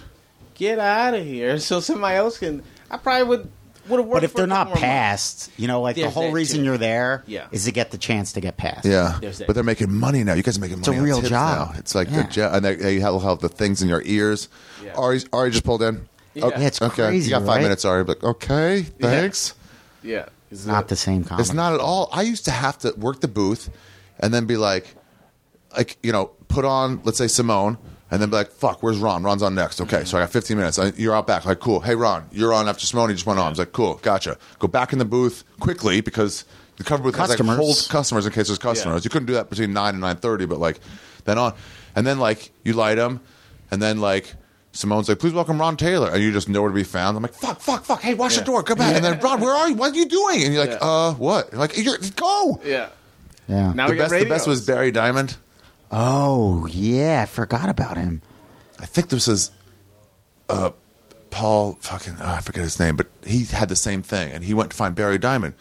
Somebody's he just say Simeone or whoever was like, "Please welcome Barry Diamond." He's, he's just nowhere, and they come running off. He's like, "Barry, you're on." He was just in the back where the Yeah. where the where the people smoke, you know. Yeah. You're on, and he goes, uh, "I smoke cigarettes," you know, by the Yeah, back yeah, door where the parking lot is, and he just like takes another big drag out of his cigarette, goes. Puts a cigarette out on the door and just goes, "How am I doing?" Oh, It was like that's a guy who's like, I'm, "It's not a rush, dude. This is not the emergency you're making it out to be. Yeah. I've been doing comedy for fucking 80 years. Yeah. I will be going up there now. be Relax. There's somebody on there. The crowd's not leaving. If they do, who cares? yeah. Now it's it's it's it's a lot different from that. I mean, I I wasn't around then, but It was more outlaw then. Apparently. But I love it. And like I said, if it wasn't for the van, Did you ever have any break-ins? that girl that I was fucking, she broke in. Other than that, no. Just to say hi or to get in? To say hi, but I was. This is the truth. I knew that I was. Well, I, I could have been messing around with other people. Uh, exactly, that's So what I was thinking. didn't thinking. like the fact that she was just popping up. Yeah. It Just was for like- security. Yeah, and it was like, "Hey, what's up?" And she just was like, "I just want to say good morning." And I think she had brought chicken or something like that too. And I was like, It's hard to be mad. Yeah. "Yeah, I know," but I still was mad at it. I was like, How dare you? Give me that chicken. Get the I fuck was out of like, here. Don't, Don't you ever come back here. I'm sure. yeah, it's like, yeah, don't do that again. Okay, like I could have, I could have shot you, you know, which is true too, because you know, whatever. I did drive from Detroit. It's not like I flew and couldn't take anything with me, but Right. you know, that's a whole nother thing. So yeah, I, I, I never had any break-ins. I was never scared of that because like, and here's why I looked this up and I looked into it. 'Cause, uh, there's a comedian. I think his name is Dave Stone. He lived in a van, and I saw a documentary on him. Really? Yeah, and I was like, oh yeah, you can do that. And then I was like, I should have said that in the beginning of this podcast, but I forgot that. I saw this comedian, Dave Stone. I think he's in a group called Beards of Comedy Oh wait, with maybe Rory Scovel. with Rory? Rory never had a beard. Um, Wasn't him. I think I know the name Dave Stone. I I don't. think I know him. Yeah, Dave Stone. Anyway, on YouTube, he's got this documentary where he lives in a van. He converted it, and he talks about he can drive here, drive there, and all that different stuff. So after he did it, that's pretty much when I did it. And when I saw that thing, it was like nobody who people who break into cars Yeah.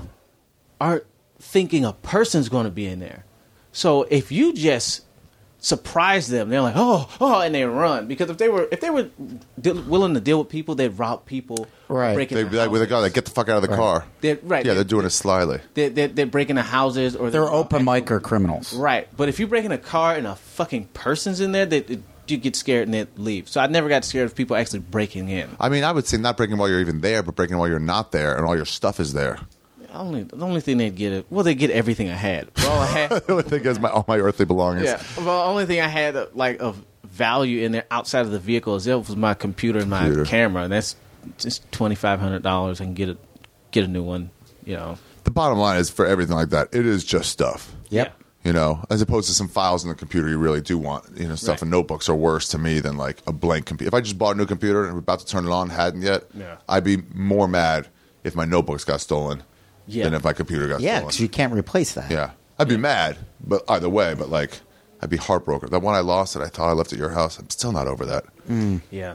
That happened to me a few times. Like What the fuck happened? to with it? my phone just like blowing up or something. Like I have all my jokes, and then Oh, like yeah. because I keep phones for a long time, and I'll have three years worth of jokes Yeah. evaporated. like gone, that. yeah. and you're like, Yeah. "Fuck," and then you blame yourself, like I never got back to it. I should Yeah, have fucking There's gotten to so those many little so I wouldn't need the notebook. Things that I was like, oh, I should do this, and I never did it. But that's, I guess, that's part of it. Keeps you fresh, I guess. Yeah. I guess. Uh, Sean Miller used to live in a van. We had this comic who was a tour guy with me, Yeah. uh, a covered with guy with me, and you know him from Yeah. Indiana. Uh, Yeah. Later worked in the FBI, and then um, yeah, he lived in a van and showered the Y. I thought it was so cool. Yeah, and he had a scooter. community. He had a scooter to go along with it, so he Oh, could leave the van and use a scooter. Um, it just couldn't go on the highway, but go everywhere else. That was my initial plan. So I convinced my mother. To, I've convinced my mother to buy a lot of stuff. I convinced my mother to buy a 50cc moped. Yeah, And it was 50 Yeah. cc's because with 50 cc's, you don't need a motorcycle endorsement. Gotcha. And at the time, I had a station wagon, which I also used to fuck in. Every car I've ever bought, you could fuck in easily. So it was. I don't understand the purpose of getting a vehicle if you can't fuck in it. It's like that's just silly. But I had a station wagon, and then I crashed it, snow, and then I only only thing I had was my uh, scooter. But I would ride the scooter like it was a motorcycle. So I drove it from Detroit to Kalamazoo, which in Michigan that's like 120 miles Damn. Wow. going 20 miles an hour. Ugh. Took So- you six hours. It would take me six hours Oh, to do something it. in a car. It took, but I, I rode up there for pussy, of course. It's the only thing that can You'll make go far for pussy. Yeah. Yep. Someone's like, come over. How far? All right, I'll do it. I'll do it. Six hours on a moped. It's not meant to do that. Yeah, and then you got to fuck right after that with your fucking sweady balls. Right. Your hands Give it the all old Sam. Tripoli power scrub. Yeah. Nice So touch. I did that, and then my scooter, it kind of just stopped working. But it was my plan to take the scooter and get like a trailer hitch and then park that on the back of my van. Yeah, so you could stay parked at Ralph's and then just scoot, take the scooter down to the comedy store. Right, but it didn't work out. But there was another guy. I think he's he might still live in his van. Uh, Who? Forget his name. He's the guy that got banned when Diaz got into it with some other comic. Oh, Tommy Easter. Tom Easter. Yeah, he lived in a Hell, van. he's the too. one that punch cap. I think so. Yeah. Wow. I don't. Yeah, I think. I don't know. And then we would park next to each other sometimes just because it was the right spot with the. How, I was going to ask, how did you pick a neighborhood? What were Yeah. you looking for? So when I drove from Detroit, the destination that I put in was the comedy store. Me too. Yeah, I did it the was- same. Wow, really? As your final destination? That's so cool too. It doesn't matter. It's LA, same shit. 3433 but- Sunset. I know. There know. was literally nowhere else for me to go anyway. Yeah. So like the first night, and this is before I even had a great appreciation for the store. Because Mm-hmm. before that, it was just like that's the one club I know, in that's that I know the address to, that I know to look up. I spent the night in front of the store that night. Th- Again, before I fell in love with the store and all that stuff. But after that, everywhere that I would go was centered around that. So it was like that's kind of just where I lived. So from the store, I put in Ralph's. Well, the Ralph's was right down there. on Sunset. So Renazisi used to live right above that.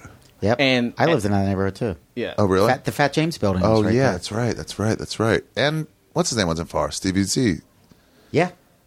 Yeah, I lived in that area for a long time. Yeah. Yeah. So at that Ralph's, I put in uh, LA Fitness. It was up on Hollywood. And then after that, I just drove around until I saw some shade trees. And that's how I fell in fell in front of uh, Runyon Canyon. Because it would get real hot. Yeah. As soon as the sun came up, it would bake. Oh my God. You couldn't sleep with clothes on. That was impossible. Wow. Yeah, I had a little battery operated fan, and then I would, I had like a uh, little that little tinfoil thing to stop the sun from coming in your car. Yeah. Did you ever like lose right. a parking space and you were like, I should have just walked? Like, would you drive down the Ralphs? Would you drive to the gym? Or once you found your shade, would you just keep it parked and figure it out? I w- that I would do that. I missed some parking spots, but not often because you get into a habit of looking at parking spots. Like, Yeah. You just know who's leaving.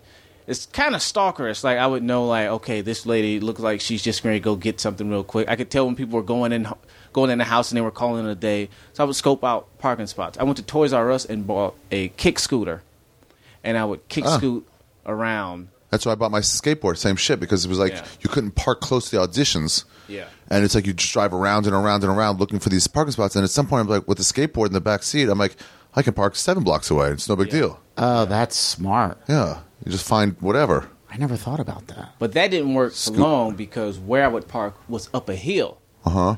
You can't scoot. So down. I got down fast, but every time I brake, the tire would like it would just blow up. So I took the scooter back. I was like, "Hey, this tire blew up today," and it was like, "Did you go down a fucking hill like 30 miles an hour on a kick scooter?" No. Okay, here's your money back. Who would do that? Yeah, yeah. So Yeah. I'd do that. What did you have to do when? What did you do when you had to take a dump? So you had diarrhea, and it's pouring rain outside, which doesn't happen much in LA, but I know it happens. Well, the truth of the matter is, I wasn't going to say it, but at this point, I don't give a shit. I never shit outside. Okay. That okay. shit in the van. Yeah, because other people are going to see you. you. Yeah. Then you're a hobo. Yeah, I've but I've only done that like like fifteen times. Shit in the van. Yeah, What else do you do? You hold it and go to the Y or go whatever. right. Or the and I 24. never had diarrhea. This is just gross, but because I knew I had to eat properly, because in order to regulate when I would go, I would have I would eat certain foods, so I could hold it, or Yeah. so I would some know when I have to go. So I ate a lot of veggies and stuff like that, and well, not a lot of veggies, but my diet really was 7-Eleven chicken wings and beer. Ugh. Yeah, the I mean, beer the- was cheaper than water, and the wings were three dollars for ten at the time. You can't beat that. Yeah. 30 cents a wing. Yeah. And then like I would just eat like like raw veggies just because my dad told me to, and I would just keep it all together. So no, I never went outside and shit. I would just shit in a bag, and then I would put my Febreze stuff on top, On top of the bag. on top of the shit. Okay. You Fe- Febreze a dump down. Yeah, and I would put Febreze on top, and then baking soda on the shit, and then I would tie the shit bag up. One of which those was Ralph's bags. Ralph bag, and then I would put that in a Ziploc bag, and then I would throw it away when I started my van. Wow. Yeah, but I didn't do that until towards the end. Did anybody know how you were living and try to hook you up? Like, hey man, Good question. you could come use my shower. You want to just crash on my couch tonight, or Everybody, okay, everybody did. Good. Yeah, and I just uh, and it wasn't like I was too proud. It was just like it's this is mine. This is more. I don't want to. I appreciate it, but fortunately, I I have some. I have something. So the comfort of just being in the van jerking off versus being on somebody's couch and then they wake up and you got to look busy. Yeah, yeah, yeah, you yeah, can't yeah. look too yeah. comfortable when you stay with other people because they're Yes. like, "Yo, when are you getting the fuck out?" Yeah. Yeah. Oh, yeah. It's the worst. You really got to get up and go. You can't impose. You Yeah. can't Yes. be like, see you at work. I'll be here. It's like you got to get out. Right. The, the weird thing is sometimes people want to hook you up, but you're like, your hookup is worse. Then how? You're like, you know, like like when I picked you up, you're like, no, get in. You had a long drive. Uh, uh, you know, I'll, I'll drive you. And it's like, no, I like driving. I never get Yeah. to drive. Yep. So it's like weird. Yeah. So people would ask that. Oh yeah, just if if we if we can get them into the room, great. You can get them man. And the main thing was just like if my van ever broke down or if somebody ever stole it or something like that, then I would have all those hookups to take advantage of. Like I'm not going to take it if I don't need it because when I might need it, and if I take it just because you offer it, that's not going to make any sense. What do you mean? So Because you don't need it. Right, You're living so- in a way you need, and you're like, that's not necessary. right, so something like, hey man, you can stay with me. It's like, well, I don't need to. But if somebody stole my van, then I would need to stay with somebody. But if I mm-hmm. already did it, then it's like, Yeah, that's how I feel about Justin starting our first class, where it's like it's so much more comfortable. It's like, yeah, but I'm not I, when I don't sit and coach, going like, fuck, I can't stand this. It's like it's fine. Yeah. Yeah. So like, yeah, it's nicer if I get bumped up. If they're like, you're Yeah, in if it's first class, I'm like, I'll take it and I'll love Yeah. it. But like, it's just an unnecessary. If it was fifty bucks, I would do it. But like, for eight hundred more dollars, Yeah, you know, not two worth fifty it. or or, or nine fifty, it's like nah. Yeah, yeah. So if it weren't for Trey Stewart, if it weren't for that van, Yeah, Trey Stewart, Trey Josh Stewart, fucking Nazar. Josh Josh Martin's girlfriend, love of his life. Josh Nazar, and that girl that I was fucking, And whose Corey name Holcomb. I won't Oh, jeez. mention. Yeah, No, no, no, not that girl. The girl in L.A. that I s- that I was fucking. His van. That stayed man. in my van. yeah, yeah, yeah, yeah, yeah. If it weren't for those three, then you know my life would be a lot different out here. Yeah. But between that, everything was pretty pretty good. And then I stayed with that girl for some at some point. I forgot about that. But that was because it was more like Did you ha- did you have nights where some girls like come to my house and sleep over, and then you like enjoy like a real bed? yes, but that's so crazy. I forgot about this. That's what that's what initially happened. So when that girl was staying with me, it was really just like until her spot got ready, right? It was Yeah. like I think I need to stay here for tonight. It wasn't even I think I need to stay here. It was just like we were fucking. She fell asleep in the morning. She had somewhere to go, but that happened like a week long, and then it was like there was no once you do it f- for seven days. There's no urgency for her to spend this money on a place. Right. So that week turned into like a month and a half. Damn. And then when she got a place, she had no furniture. But I had all my stuff from Detroit. I had like 10 sleeping bags, a bunch of pillows. I had like air Where? mattresses just in my van. so, Do you have closet space? yeah, I gave her like, you know, my sleeping bag on the inside. At this point, we weren't even fucking, I don't think. I forgot about this. Man, that's crazy. Anyway, so we went in one night and she was like, Well, you don't have to sleep in your van. This we're just friends. You don't have to Yeah. sleep in your van. You can just sleep like in here. And then I think I sucked her pussy or something like that. And Sucked her pussy. while she was asleep too, term. which is I think is Such a good a term. Me Too situation, but it was okay back then. So don't come for me now. something like that. I always always have this agreement with girls like, you can suck my dick when I'm asleep. It's it's, Yeah. it- it's implied consent. Yeah, yeah. So that happened, but she would like it would every day. It'd be like, "Why are you staying in your van if you can s- stay in here?" Right. And it was like, "Well, I just." Because I don't want a place. The truth was, I just want to be by myself. But after a while, it's like you, what? Why you do- you got a problem staying with me? Oh no, okay. And then you get tired of hearing that every day. So now it's like I'm lightweight staying with you. But then she moved and started sucking dick somewhere. So who cares? Yeah. Yeah. Man, it's pretty fucking cool to do that. Yeah, it was good. I would encourage everybody to get a fucking van. Like, Everybody. if you're if you're poor and you don't have a van, I don't, you'll never regret getting a van. I know that much. You might never stay in it, and you might never need to stay in it, but you always have the option to. I love the idea of just being able. I used to always want to live on a boat, so I could just go like on Santa Monica or something. I also looked into like docking fees and stuff because I was like, if I want to just leave the world, I can just go straight west until I don't see another human drop a fucking anchor, Yeah. and I'm good for a couple days. Yep. The van is seems like same freedom. It's like goodbye, Yeah. everyone, nothing to deal with, and then you're fucking gone. I would like drive to uh, Vegas, Yeah. and I didn't notice at the time, but the mics in Vegas they do like, if you have the best set, you get like fifty bucks. It's gas money, But- well, not quite. Like because they gamble everything there, so everything is like gambling themed. Yeah. and all the all the comedians there were like two and three year open micers, but they didn't know me. They didn't know I had been doing seven years already. So I would go there and I would just, you know, like pool sharks. I'm like, hey, you all do comedy here? I want to try it. yeah, they're like, yeah, well, yeah. You want to sign up? Yeah, man. Like, I, I give it a try. and fucking win that fifty dollars. Like, all right, thanks, sucker. And I go to the next place, and I'd stay out there for a week because I could. I had my whole house with me. Yeah. Wow. Did you ever get to sleep in the parking lot at the store? Did that you park back there? No, by the time I could pull back there, um, You were out. yeah, I was out. Oh right, you couldn't park. That's one reason I wanted to become a paid regular, so I could park back there. So Chewy would let me park. Yeah. He'd always shake me down for fucking cheeseburgers. Yeah. I'm like, dude, it's one o'clock. There's six cars in the lot. Please let me come in. Yeah. Yep. And he's like, I don't know, man. So they'd be like, Hey, man, got some cheeseburgers for you. He's like, Oh, all right, man, go ahead in. I'm like, oh. So now my van is a, um, it's like a second home. So at the place I stay now, which is just a renovated realty office, there's you know there's there's parking. There's, I get gated parking, and uh, I just park my van back there. And my buddy, he'll stay with me every now and then. But like if I have a girl in the house, I'm like, yo, you got to hit the van tonight. And then sometimes we'll flip flop and stuff like that. That's cool. Did so you it's like a two bedroom apartment. now. Yeah. Oh, that's Yeah. pretty cool. That is pretty cool. I would Yeah. do that for. There's Airbnbs like that where you're like, get the real experience, just live in, Yeah.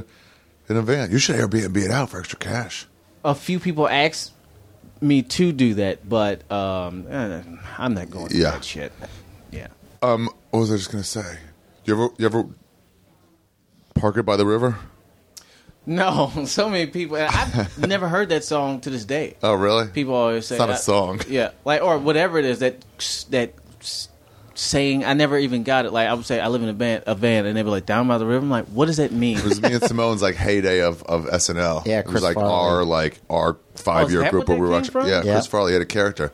He's a motivational speaker. Yeah, Matt Foley. Matt Foley. huh? This is great, right? And he stayed doing in a great. van. Down I by live the in a river? van Yeah. down by the river. Let's do it. My You could- name is Matt Foley. No, and then we crashed through a table. divorced. Yeah, it was Thrice divorced. One- maybe the maybe the best sketch SNL's ever done. wow. I He gotta had see this it. tight jacket and tie. Hilarious. The tie would try to come up over his belly, wouldn't quite make it over. Dude, the first time he did it, when Christina Ac- uh, Applegate is just staring, like trying so hard Trying not, not to to laugh. laugh. Spade is trying not hard to laugh. He killed it. Yeah, yeah. I I have to look into that. No, the closest thing I did was I cooked crab legs by the ocean. Damn, that's pretty cool. Yeah, so I would like uh, I part I drive to the to the beach, pull up to the sand, open my doors. I had like a little camper's chair, and I'd take I'd have some crab that I got from Ralph's, a little butter, lemon, just steam the crabs there, look at the ocean. But the bird people don't notice. Fucking birds will start to surround you. Oh wow, yeah. So like I would Huh. have to eat fast and like throw the shells so they get To from move 'em away. Yeah, they get from above me because I was scared they're gonna shit on me and something like that. Did you were you able to clean the bit? Like it must have been dirt in there on that carpet. How'd you clean it? I'm a stickler for for cleanliness, especially like if you're gonna, which is why I didn't want to say I ever took a shit in the van because people are like, what? And then you cooked in there and invited people. It was like you do the same in a house. Yeah. You just wash your hands in the bathroom. you just But, close the door. Yeah, I would. uh Don't compare it to the same as a house. It ain't even close to the same. close, but still, I would. uh I would scrub the uh carpet. So Okay. I had a uh I had a rug. That was a rug, and I would clean the rug like once a week, and then like one, and when you live in a van, you got nothing else to do. It was just fun to go to the car wash, and like just vacuum everything, scrub everything, you know, kind of Right. just detail it, Febreze it, and then wash the outside. It's like a brand new house. How often do people get to wash their whole house? Yeah. Did you make your bed every day? Yeah, Did you, how did you wash your clothes and your sheets? laundromat. Right. Okay. Right by, yeah. uh, good point. Right by Marty's. I would park by Marty's every now and then too. That I laundromat by Marty's, were- by that Big Mama's Big Pizza. Mama Pizza. Yeah, right on Sunset. I'd go. Oh yeah, yeah, yeah. Is that where they had the show, the laundromat show? I don't. I think that's further east. Oh, maybe it was like, uh, yeah, Yeah, that's like some hipster London area. stuff. Yeah. Yeah, and I always had like alcohol in a spray bottle somewhere on on hand to like I'd wash my hands, disinfect my hands. Disinfect Now, would you ever get like claustrophobic, or was it enough for him to feel comfortable? You get the opposite, man.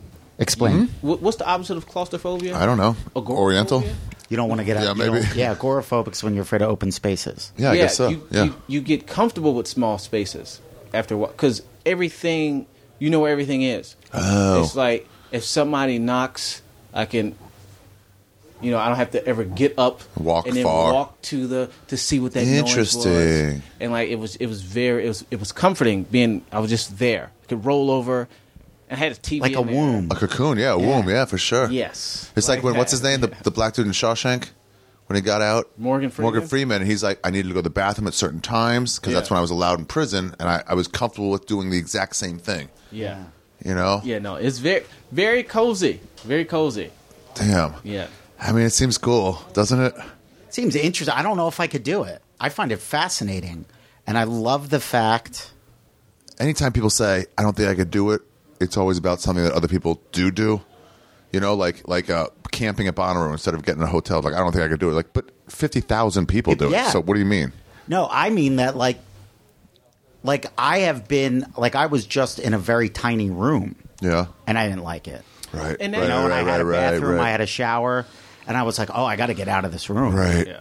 And that's the thing of. The truth of the matter is, you absolutely can do it because, kind of like what you were saying about the flip phone, the the perks that come with it are they're instantaneous. Yeah. And it's so freeing. You're like, I can't believe I wasn't already doing this. The only thing that made me get out of it was like having obligations.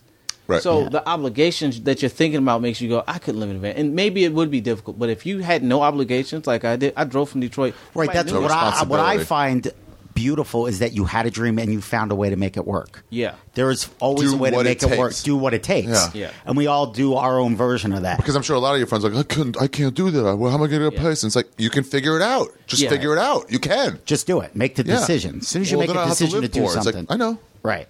But like when you say when I say I don't know if I could do it, like I like one of my joys is pooping in peace. Right, right, I don't right, even right. like using public restrooms. Here, I gotta, I gotta go to You know what Vaughn's I to mean? take this dump. Uh, and I take multiple showers a day. Like Oh. and then you get soft. Life makes you soft. Like now that I have a washer and dryer at my place, Yeah. I love it. Yeah. then you Like- then you become accustomed to it. Then it's harder. To, like, I can't go to a laundromat. Right. There was a point in my life where like, yeah, I know. Like when I first got to LA, I was like, I'm not turning around. yeah, Yeah. yeah. I'm not turning around. But now I got soft. That's back Right, to the right. thing I said though, where there's a difference between surviving Yes. and being comfortable. Yep. And so you could do, but I'll tell you this much, man, and I hate that I'm bringing it back up. Uh, sh- shitting in that van oftentimes was more comfortable than a public restroom because nobody's knocking on my van. Yeah. Like, hey, I gotta come Yeah. shit next. Yeah. It's like, and then the only difficulty was I didn't feel comfortable shitting in there and not cleaning the entire van right afterwards. So Because of the, imagine 'cause of the Right. particles. the, the thought of it. Yeah. So Right. imagine shitting and then like you got to clean your whole house now. That was the only difficult part. Yeah. It's like everything's got to go right now. Alcohol, bleach, scrub, and then my my. So every time I shit, my whole carpet would be wet because I fucking shampooed the whole thing. Bless you. Wow. But you know, whatever. I'm I'm not doing that. That's now. cool. It's cool. Yeah, you got your own pad now. Shared bathroom. Yeah, man, it was great. I, I think it's an amazing. So, would you ever fantasize about the life you wanted? But it sounds like you loved it then. But like, I did love it. I remember when I first got to LA, like you were like, one day I'm going to have this, or one Yeah. day I'm going to do this. Yeah. I I didn't. You know that's interesting. I never even thought of that. I didn't fantasize when I was in the van. I was just in it. Mm-hmm. Now I do. That I'm in this fucking apartment. Now I fantasize about like having a couch Yeah. Right. and having like my own kitchen Yeah. and having a like my my goal in comedy right now is to one day be able to watch the Super Bowl on my TV in my place. I don't have a TV. right. Right, right. To That watch is the- nice. I said the next Olympics, I'll be able to invite people over. Yes. I wouldn't. I wouldn't dream about about that. I would dream like when I was had a roommate or whatever, and like I wouldn't dream about the stuff I was gonna have. I would dream about like the shows I was gonna do, or like get into mm-hmm. these clubs and like and like Yeah. learn to kill like that. I would dream about because I didn't have that because I was so bad. You know. Right. Well, that was one of the perks of starting in Detroit. So, a lot of show-oriented dreams. Yeah. I I did all that stuff already. And there's Oh, like right. tons of people in the Midwest that do the things that people would kill to do out here. They're doing it every day. They're just not famous. Yeah. So Road like comedy. before I ever moved to LA, I was doing colleges. I had already been on TV twice. I had I was already making a couple thousand dollars, you know, every two months. Yeah. I'd already done five hundred seaters just because, not because I was super funny, just because it's the Midwest. Who else is going to do stand up? My fucking mother. It's like Yeah. it's, it's two hundred comedians in Michigan. Right. It's twenty thousand like in Hollywood. You know, so you get all the fucking money. So I never had dreams of like, oh man, I hope one day I'll be able to do this great spot because I was doing all that stuff. Now Yeah. I dream about like this is my first weekend, like with a headliner in L.A. Yeah. I was headlining weekends by myself in the Midwest, and that was like four years ago. Yeah. So now, only thing I think about, I see all these Instagram comedians, and they're and they're like Instagram comedians. seeing their stuff, and they got these houses with marble floors, Crazy. and like big bathrooms. I'm like, one day I'll have my own fucking kitchen. That's the shit I dream about now. But no, I never dreamed when I was in the van. I was just living, Yeah. sucking pussy and cooking meals. Yep. Yeah. Sucking pussy makes it sound like they're droopy pussies. Like they've melted those As much as I don't wing, fuck with that wing nut pussies. as much as I don't fuck with that girl, because she'll probably hear this. Somebody will know who I'm talking about. As Yeah. much as I don't fuck with her, or didn't at least, one of my favorite things to do was suck her pussy. I can't do it now because she's, she's one of my favorite. More than fucking her, it was just that fun. Yeah. if a girl reacts well when you when you suck her pussy, it's pretty fun. Yeah, yeah, but she's a she's a silly goose now, so whatever. All right, well, great. Ron, where can people find you on, You online? can find me on Instagram, Facebook, Twitter, and YouTube. no, I'm going to guess that there's no way you have the name on any of those. Ron Taylor. It's got to be taken, right? I don't, but Yeah. I could have had it. Oh. And my agent told me it was dumb that I didn't take it. I didn't even realize it at the time. Yeah. Somebody had the name. It was another comedian Oh. whose name was Ron Taylor, who also was black and wore glasses. Wow. And he was in like Texas. Yeah. And he said, Yo, a lot of people hit me up for gigs thinking that I'm you. I've only been doing comedy for like a year, and I'm going to change. This was all out the blue. I never met him in my life. He said, I'm going to change my name to like Ronell Taylor so you can have Ron Taylor. Damn. That was nice of him. I never responded back to him. So I was like, this is. Fuck off, pig. I was just like, whatever. Beat it, nerd. Yeah, Yeah. and I was like, I just never responded back. And now some old white dude's name is Ron Taylor Yeah. on Instagram. But everything else is comedian Ron T. Comedian Ron T. Facebook, Instagram, Twitter, YouTube, comedian Ron T. All right. Is that YouTube show still out? Van Cook I'm Meals? bringing it back. I've got four or five episodes on YouTube now. I'm bringing it back. There'll be no shit in the van this time. There's more room. I've got better recipes. Yeah, it'll be fun. It's on there. It's on there as Van Cooked Meals. Van Cooked Meals. All right, very nice. And Simeone, you've got Good Times with Steve Simeone, your podcast. Um, you're just Steve Simeone on Twitter and Facebook, right? Yeah, I think so. Yeah, okay. Um, all right, fuck yeah, man. Well, congratulations on having Brother a, Ari- a home you don't pay for. Brother Ari, I absolutely appreciate you for having me, man, out here on this weekend, on this podcast. It's been an absolutely wonderful experience, and uh, I appreciate both of you guys for fucking with me this week. Yeah, but good shows. Thank right you. on, man. Yeah, all right. Keyhold. That means it's not off. It's a fascinating story, man. Like, Appreciate it.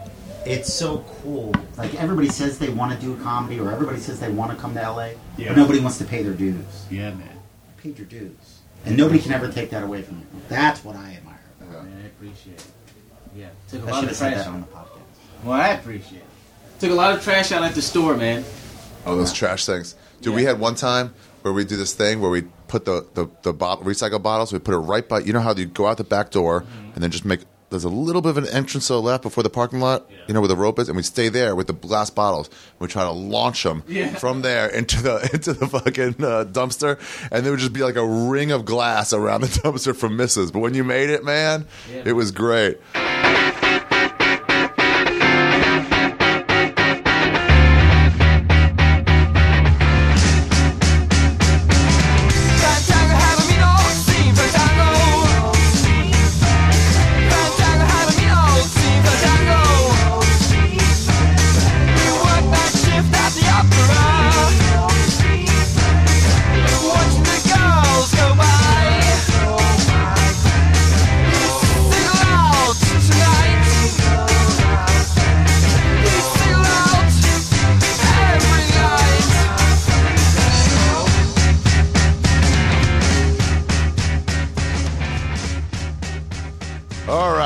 Was the episode. Fuck, dude. Now you see why it's sponsored by Ralph's. Ralph's!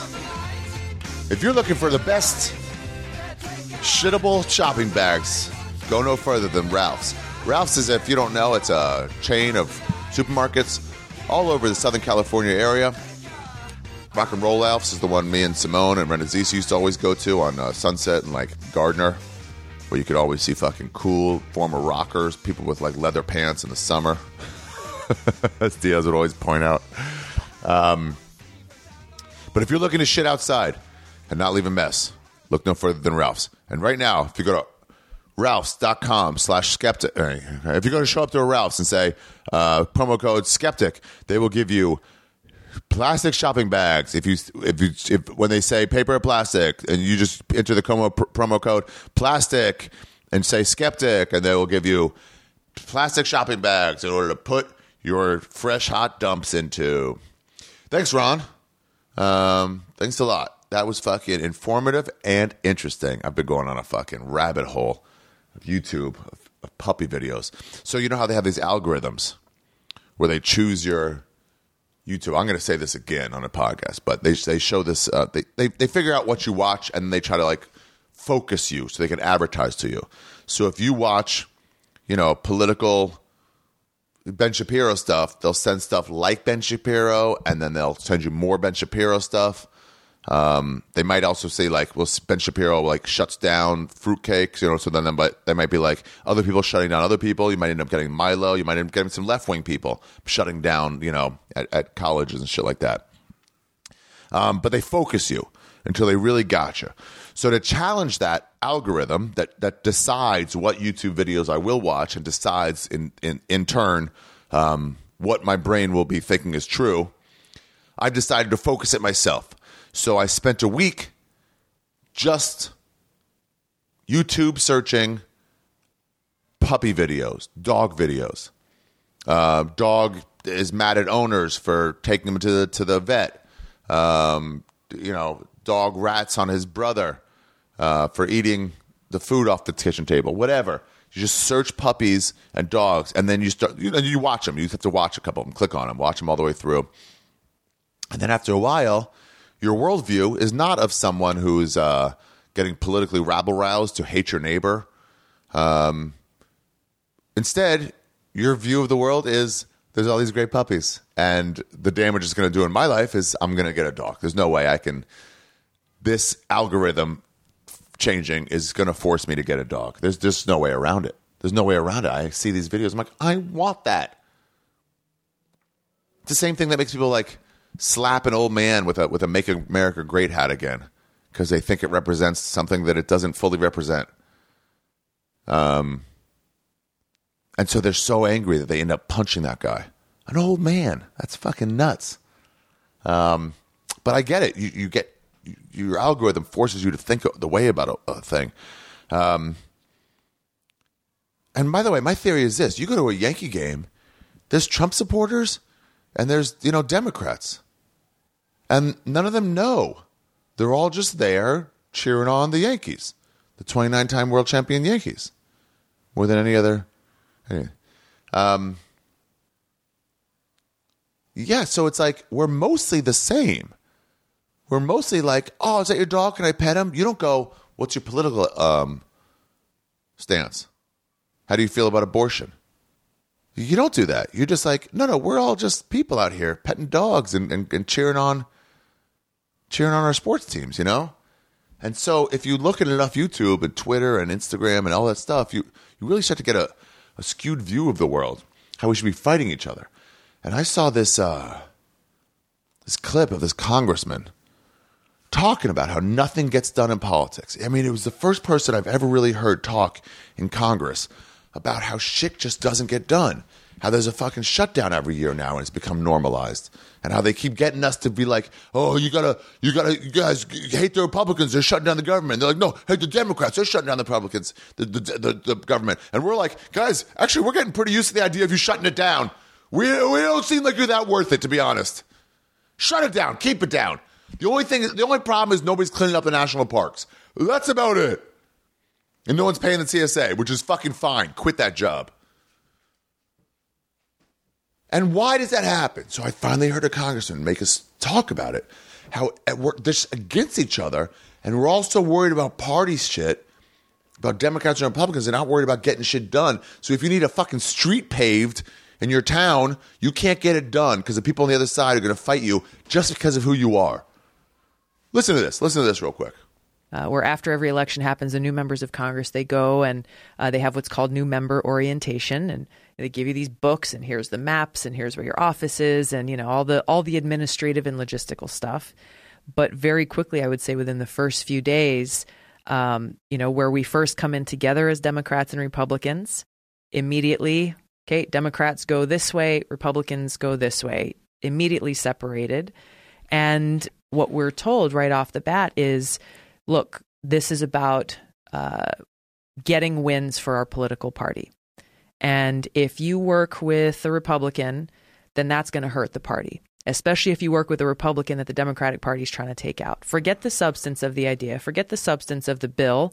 And this happens on the opposite side as well. Republicans with Democrats, both both political parties are diff- are, are um, guilty of this, where they're really putting the interests of the political party ahead of the people who just voted for us to go and serve them. And not just the democrats who voted for me but yes the, the independents and the republicans both who voted for me or who didn't but who uh, i serve as part of my constituency. And uh, you just you, you continue i've continued to see this where you know you'll have a bill that because it's a Democrat bill, Republicans will vote against it, substance aside, or a Republican bill, Democrats will vote against it just because it's a Republican bill. But then, hey, if if they come in and you know a month or a year later introduce the same bill or a similar bill, but now because it's a Democratic bill, okay, everybody, hey, let's go, let's go and support this legislation. You can you can imagine why there is so much gridlock in Washington, why nothing really gets done, and ultimately how this divisiveness and this hyperpartisanship is hurting the ability for the needs of the American people to be served. That's a fucking congressman talking. Congressperson. I don't know. Fucking what do you, what do, you do? A congressperson. A, con, a, con, a congress. A congressional. Um, we got to rethink all that shit. At least that one's telling it. Tulsi Gabbard. She's at least talking about it. I don't know their plans. I don't know any of that shit. But here's I know what I'm against. Here's what I've been against. That's why I always said don't vote last year. No one was talking about it. No more wars. Pull out of that shit. Get money out of politics. Those are the big ones. Those are the big ones. And fucking think realistically about stuff. No more wars. Get money out of political campaigns so you don't owe anybody anything. I think that maybe they're going to start talking about it. It might be a thing where it's like you get these people, she's in her. I mean, I said too, like, how come we have to have 60 year old presidents? How come we can't get like a. The, the, the legal age is 35. How come we can't get a 35 year old or a 40 year old or 45 year old? Why, why is that not possible anymore? Just someone who actually represents most of us, which is like right in the 42 is like that's about right in the middle. You have a bunch of 18 year olds, you have a bunch of 70 year olds. Sick. You're in the middle. You can sort of get all that. 65 year olds don't have any idea what the fucking struggle to pay college debt is. You don't remember that at all. How would, why would you? But it's not about age, it's about what you're saying and what you're doing. And I don't know, man. She makes it. Listen to this, listen to this, listen to this, listen, listen to this. Just about war. Listen to this. Uh, six to eight trillion dollars is what's estimated that's been spent since 9 11 alone on these regime change wars without even taking into account uh, what the cost will continue to be to take care of our veterans, those who have gone and, and fought in these wars and have come home dealing with you know visible and invisible wounds that, that they'll have to live with for, for the rest of their lives. Let's start back. You mentioned Saddam Hussein. Uh, I don't think it was necessarily an obvious outcry. Saddam Hussein uh, and the toppling of his regime was done for oil, right? It was Right. done for financial reasons. And the architects of that Iraq war uh, sold it in the guise of, hey, Saddam Hussein is working with Al Qaeda, those terrorists who attacked us on 9 11, and he's going to give them his weapons of mass destruction. both of which turned out to be false false intelligence and lies that were sold to the American people, sold to soldiers, people like me, uh, who, who believed what they said. You know, I enlisted after 9 11 like so many people in this country, to go after the terrorists who had attacked us on that day, killing thousands of Americans. And they sold this lie uh, for financial gain, for oil. You you look at some of the architects of that Iraq War, guys like John Bolton, who today is President Trump's National Security uh, Council director, and you look at what's happening in Venezuela almost the very same playbook being used, where they're selling this this regime change effort, uh, threatening to use U.S. military force to go in and topple a regime under the guise of humanitarianism, when in fact, and Bolton has said this on national television, that well, we really want to make sure that American oil companies are able to go in and access that oil rich country in Venezuela. So, do you think that's why there's so much turmoil in that country right now. That this is this battle over regime change because of the fact they want to control the oil. I think the the U.S. coming in and trying to insert itself into what is happening in Venezuela is what is what is the problem. So they're doing that through. Uh, very, very heavy sanctions. Uh, they're doing that through various means and threatening to use our military to go in and topple the regime there, rather than taking the approach that I would take as president, which is to recognize that the people of Venezuela, like people in other countries in the world, need to be the ones to determine their governance and their future. Just like we wouldn't want any other country to come in and threaten to use their military to topple our government or to tell us who should or shouldn't be the leaders in our country, we shouldn't be doing that in their country. There are uh, serious issues that are causing a lot of suffering for the Venezuelan people. If we really want to be helpful, we should be a force to help move towards reconciliation and peace rather than what this administration is doing, which is uh, throwing fuel on the flames of a civil war that'll be devastating. Devastating. When you say move towards reconciliation Yeah. and peace, how so? Well, you see, there's differences, right? There's the people who are with the current government in Venezuela, and there is the opposition.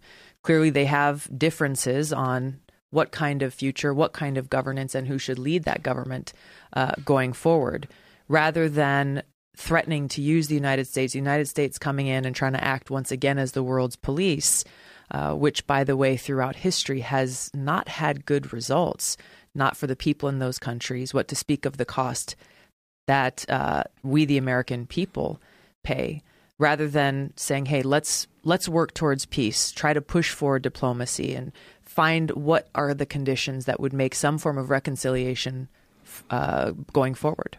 Is there an argument, and I'm, I really don't know the the answer to this, but is there an argument that these regime change wars, although terrible, we would be way worse off if those weren't in place? I think that's an argument that proponents for regime change wars try to make, but history shows and proves that the very opposite is true.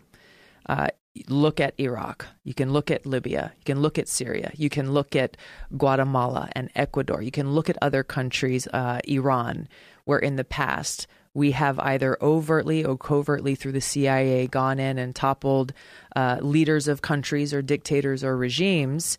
And the result has been more suffering for the people in those countries. Their lives have been made worse off, not only in the short term, but in the long term. And the cost, once again, to the American people has also taken a toll as we see more and more of our hard earned taxpayer dollars going to pay for these wars, uh, these regime change efforts that are counter to our national security interests, counter to the interests of the American people, and counter to the interests of the people in those countries. Right? Just pull out all that shit. We, why are we paying for all of that? Bill Burr went on a rant in his podcast about how uh, Alexandria Ocasio Ocasio, um, she's saying how they're going to tax the rich because we got to pay for all this stuff that we need to pay for. And he goes, "Yeah, but the one thing they won't talk about is why don't why don't we have the money? It's because half our fucking money goes to fucking overthrowing random governments. I mean, are you kidding me? and no one wants to talk about it. That's what he said, and he's right. They all like, well, we got to raise the money other places to spend. He's like, how about just get the money we already have and use it what for fucking building a school somewhere?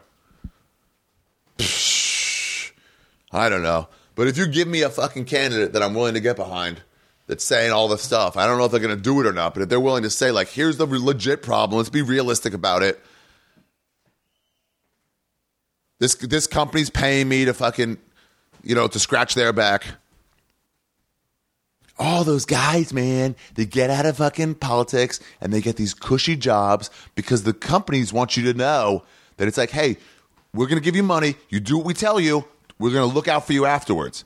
So next guy's coming in. Look how we looked after him, right? He's got a fucking three hundred thousand dollar year job, five hundred thousand dollar year job, because we because he did our bidding. You too, do our bidding. We will take care of you. Fuck that. Money out of politics. Anyway, that was the episode. I hope you guys enjoyed it. Um, I don't want to fucking vote. I want to leave the goddamn country again. It was fun to leave the country last time. I just got out during uh during that whole January January third. I left when when Trump took over. I was gone until fucking late April. It was great. All the fucking fighting. I didn't hear any of it. I didn't think about it. I met one one American person that we sort of talked about it in uh, in Soppong um, at the Cave Lodge, and within like five minutes, we are both like, "Hey, let's not talk about this." And we're like, "Yeah, yeah, let's not." Where you been? You been to the Philippines? I want to go. Tell me about it. And that was it. Was over. What a great escape. Because honestly, guys, for most of us, doesn't affect our day to day life. Doesn't affect our day to day life. You know, that's it. I wonder if I can get Tulsi Gabbard on this podcast. That'd be cool. That would be interesting. No way, right? No way. I asked, yeah, I ask legit questions. Political candidates, they don't want to get asked, "What if you have diarrhea when you're on the on the campaign trail?" They don't. They don't it's like I get why they it'd be fun for them to talk about it, but I also get why they would never. They'd be like, "Dude, I can't. I can't." The other news sources will take that and be like, "I'm a child. I'm making childish jokes." It would be fun though, wouldn't it? I want to ask Obama, like, what's your what's your fucking? Do you ever blow up a toilet? Who has to plunge your toilet in the White House? Who's got to get in there and fucking really get fucking get in there, dude? I did a joke for a while about Michelle Obama's how bad her her dump smelled, and this is at the height of Obama's love, and I liked him too before I started seeing all the murders and shit, but like uh, foreign murders, but like people got mad at me. I was like, wait, you know, on stage, like, you don't think Michelle Obama's dumb smell? I don't remember the exact joke was, but it was fun to toy with them. I'm a troll, you guys. I like getting rises out of people. I really do. I like getting rises out of people. That's why when I when I tweet those fucking shitty things about celebrities, beloved celebrities that die, and people like, you know, my fans, people who follow me, they know that's what I, I'm just making a joke. It's like the other side about how great they are has been covered, you know. So like, why not go the other way and cover the other side, which is like, which is like, uh, yeah, let's fuck it. Let's shit. Everyone's saying nice stuff. Let's just shit on them. Mark Maron once I said something shitty about Tom Petty. He goes, "Dude, what the fuck?" And I was like, "What?" He goes, "You don't think Tom Petty? You don't like Tom Petty?" I'm like, "No, I love Tom Petty." And he's like, "Then why would you write that?" I'm like, "Because I'm a stand-up comedian, and I use Twitter to make jokes, and you can make your point through jokes." And my point is, quit piling on with love. It's kind of blech to me. I've said it before. I've never understood why people use comics use Twitters to make serious comments about politics. Twitter's a joke site. You want to make a point about politics, do it through a joke. You're the fucking best joke writers in the world.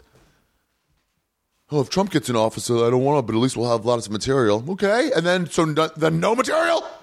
That's your answer? No material? Just serious statements? Can you believe this guy? That's your fucking joke? Oh, great comics. Yeah, really, way to really in- incentivize people to come out and see us. Anyway, I'm not saying don't fucking take a stand. I'm saying do it in joke form. How do you not know this? Make a joke. Take eight minutes and write a joke. You've been training in this for fucking 13, 15 years. You can write a joke about it. If you're a four year comic, you can write a fucking joke about it.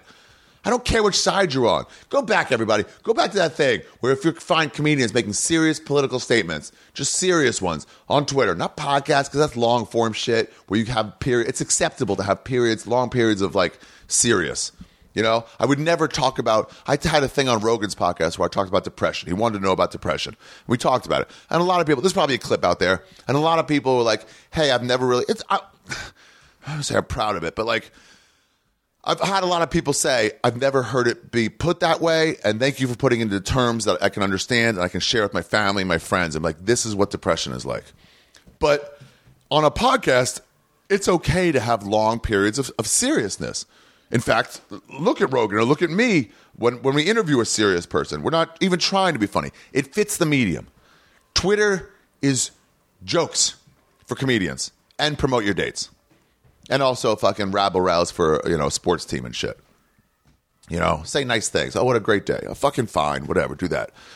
Not just serious political statements. Get out of here. So I'm telling you, guys, go back to it. We used to do it like a couple years ago, and people got mad at me, but I don't give a fuck. Anytime, I'm not even saying anyone specific. You see some comic making a serious statement, serious political statement, not about dumb shit like sports, but with no joke. I forget if the joke's not good. Forget that if there's no joke even being attempted, shit on them.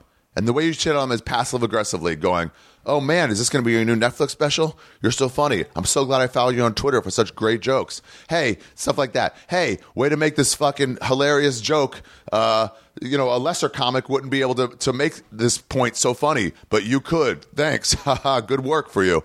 Don't put haha because that seems like you're attacking. But just fucking shit on them the way you shit on Game of Thrones fucking writers who are such garbage. I mean, honestly, watching Game of Thrones makes me never want to do anything in Hollywood again because I don't think the whole industry has any clue. Uh, anyway, uh, yeah, where was I? I forgot where I was. Thank you, Ron Taylor, for coming in and fucking doing this. Down by the river. Do you guys know what the Down by the River reference is? Do you? It's fucking Mick Foley? No, Dave Foley? No. Huh? It's it's it's it's Kevin Farley. It's, yeah. Um, what? What's his real name now? Farley? Mick Farley? No. Why can't I remember his name now? Come on, weed. Come on. Farley. Kevin Farley. Steve Farley. What? No, I'm not looking it up. Farley. Kevin. Far- Are you serious right now? Can I not remember the name? Farley.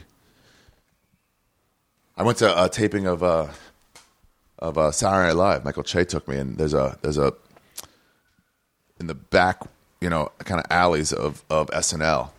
There's a uh, carving because Farley had Kevin. Far- no, Farley always hit his head, and um, there's a thing that says "Watch out," you know, watch your head, and then somebody scratched in there Farley because he was always fucking crushing his forehead against this low hanging bar. How would I not know David Spade and from Farley? Fucking what? Um, what the fuck is that? I'm playing with my ball. I got Myanmar. Um, now I got to look it up. Anyway, you guys, that's the episode. I'm gonna hate myself when I fucking see this. Farley SNL. It's not Kevin. That's his brother, Chris. Farley. What the fuck, dude? What the fuck? How do I How do I do that? Dude, I was in Phnom Penh. Was that where it was? No, it was not. No, no, no. It was Ho Chi Minh. Doesn't matter, Ari. I was in Ho Chi Minh City, which is um, Saigon. They renamed it Ho Chi Minh because uh, he was their Uncle Ho. He led the rebellion against. Uh, he drove out the Americans. Um, and we were sitting around a table smoking a joint, I believe, or maybe just having a beer outside in the in the real, real western part of town.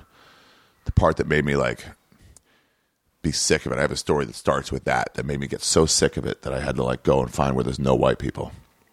But anyway, we were talking, and it came up to a comedian, and this this guy was like, "Oh, I just saw a, a he didn't care.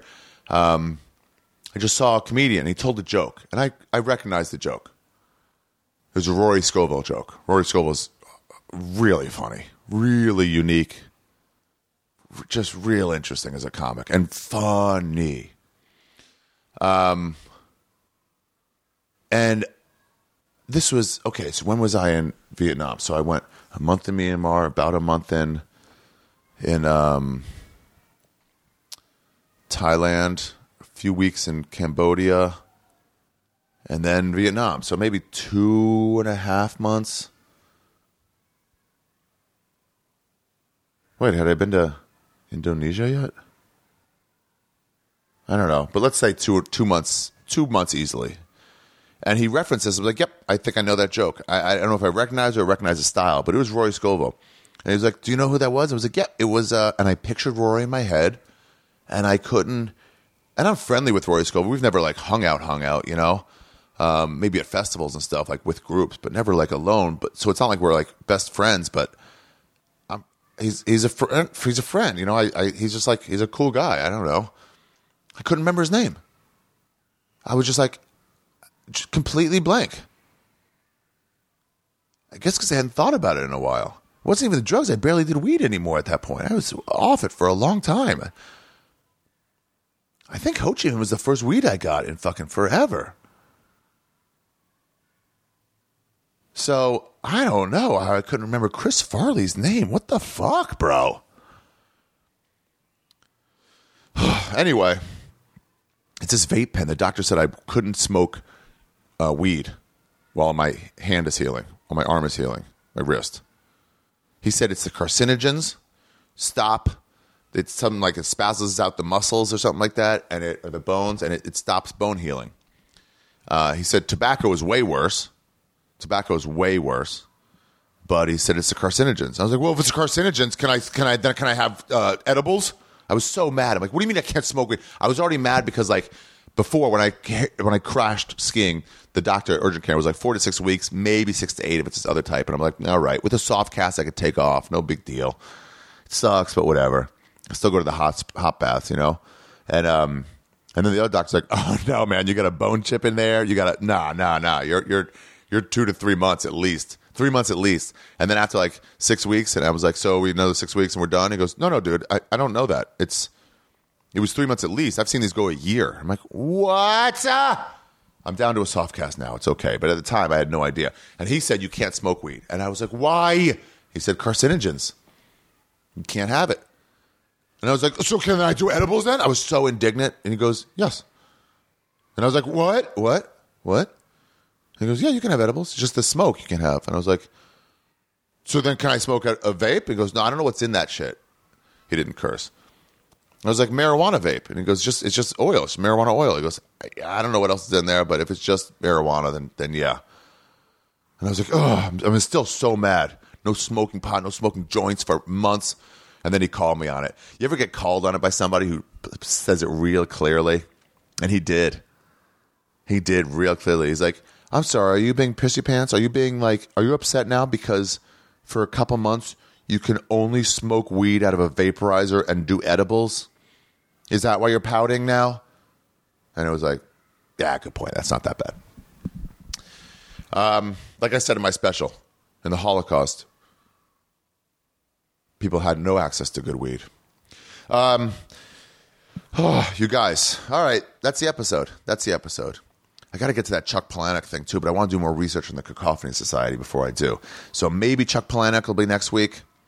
Um, maybe not. We shall see. Uh, but don't forget my tour dates. Um, this Thursday, for sure, you want to see Ari Shaffir's Renamed Storytelling Show presents Dawn of a New Era. Stories about newness, spring, births, first times at the brand new Stand Comedy Club on 16th Street, just half a block east of Union Square. Uh, go to arithegreat.com for tickets. Uh, if it's sold out, come anyway. You'll be standing room in the back. It's sponsored by Jack Daniels. They'll have pizza from the new pizza oven. Uh, the rest of the kitchen is not going to be open. It's going to be punk, you guys. It's going to be the first show ever. The real stand's not opening up for three weeks after that. So come on out be part of the very first night at the stand. You guys will absolutely love it. Um, and that's it. Don't forget uh, Columbus, Ohio, June 4, June 15th, June 14th, 15th.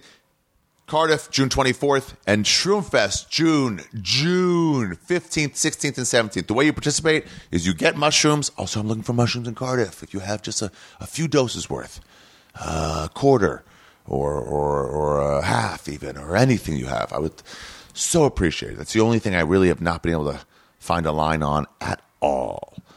Um, And if you figure out why I want drugs in Cardiff on June 24th, um, then yeah, I'll see you there. If not, I, I don't know if I want to say yet or not. Um, I'm excited for it though. If you know what I'm talking about, I am excited for it. I've been wanting to go for a long time, and I'm pretty fucking excited. Uh, anyway, so that's the episode. Check out Ron Ron Taylor. Check out Steve Simeone. He's got a new uh, uh, CD coming out. I think right before Father's Day. Um, he's always funny, ladies and gentlemen. Ari Shaffir Skeptic Tank, episode 356, down by the river with Ron Taylor over and out.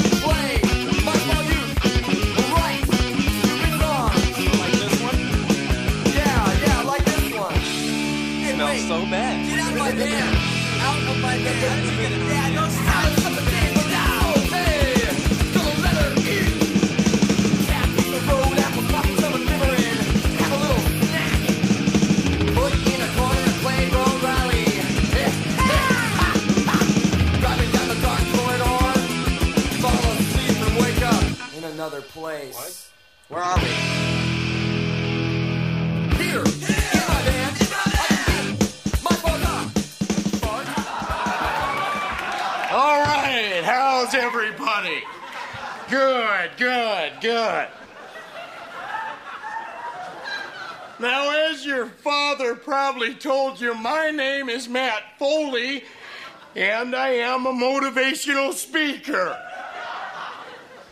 Now, let's get started by letting me give you a little bit of a scenario of what my life is all about. First off, I am 35 years old. I am divorced, and I live in a van down by the river. Now, you kids are probably saying to yourselves, hey, I'm going to go out and I'm going to get the world by the tail and wrap it around and pull it down and put it in my pocket. Well, I'm here to tell you that you're probably going to find out as you go out there that you're not going to amount to jack squat.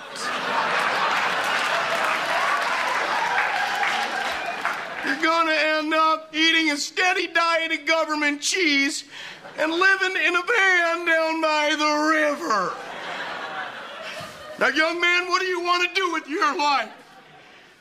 Uh, actually, Matt, I kind of want to be a writer. Well, Lottie frickin' da! We got ourselves a writer here.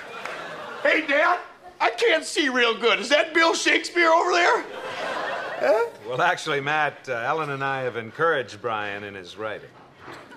Dad, I wish you could just shut your big Yapper!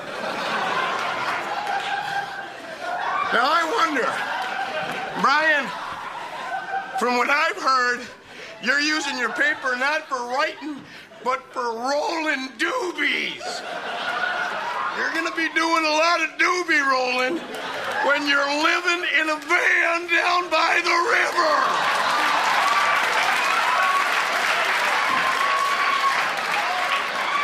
Young lady, what do you want to do with your life? I want to live in a van down by the river. Well, you'll have plenty of time to live in a van down by the river when you're living in a van down by the river. Now, you kids are probably asking yourselves, hey, Matt, how can we get back on the right track?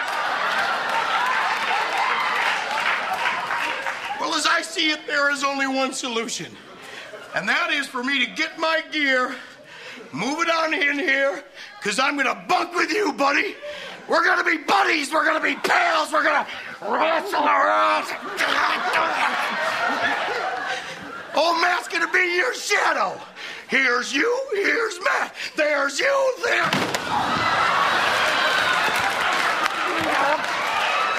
Whoops a daisy. Whoops a daisy. By God. We're gonna have to clean that up later. Me and my buddies, my pals, my amigos. I'm gonna get my gear. Wait, yeah, Matt, you don't have to go. No, Matt, you don't have to do that. We'll never smoke pot again. Uh, Matt, uh, thanks for all you've done. I don't give a rat's behind because I'm moving in. I'm sick and tired of living in a van down by the river. I gave a girl a ride in my wagon. She crawled in and took control. She was tired, cause her mind was a dragging. I said, get some sleep and dream of rock and roll. Like a picture, she was laying there moonlight dancing off her hair. She woke up and took me by the hand. She's gonna love me in my Chevy van, and that's alright with me.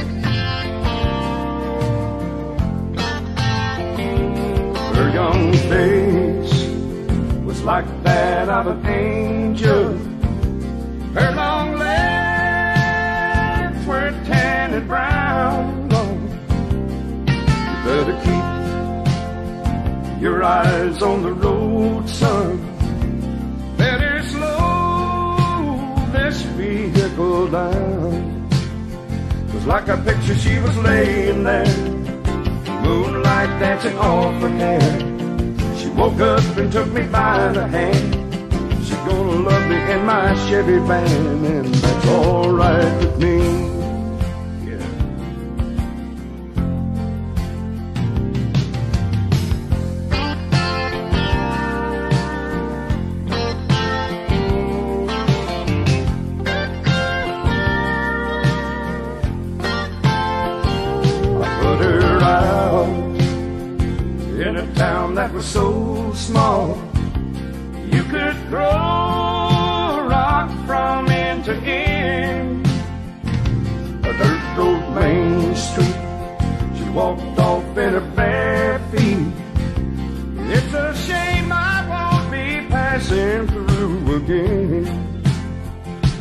A picture, she was laying there moonlight dancing off her head.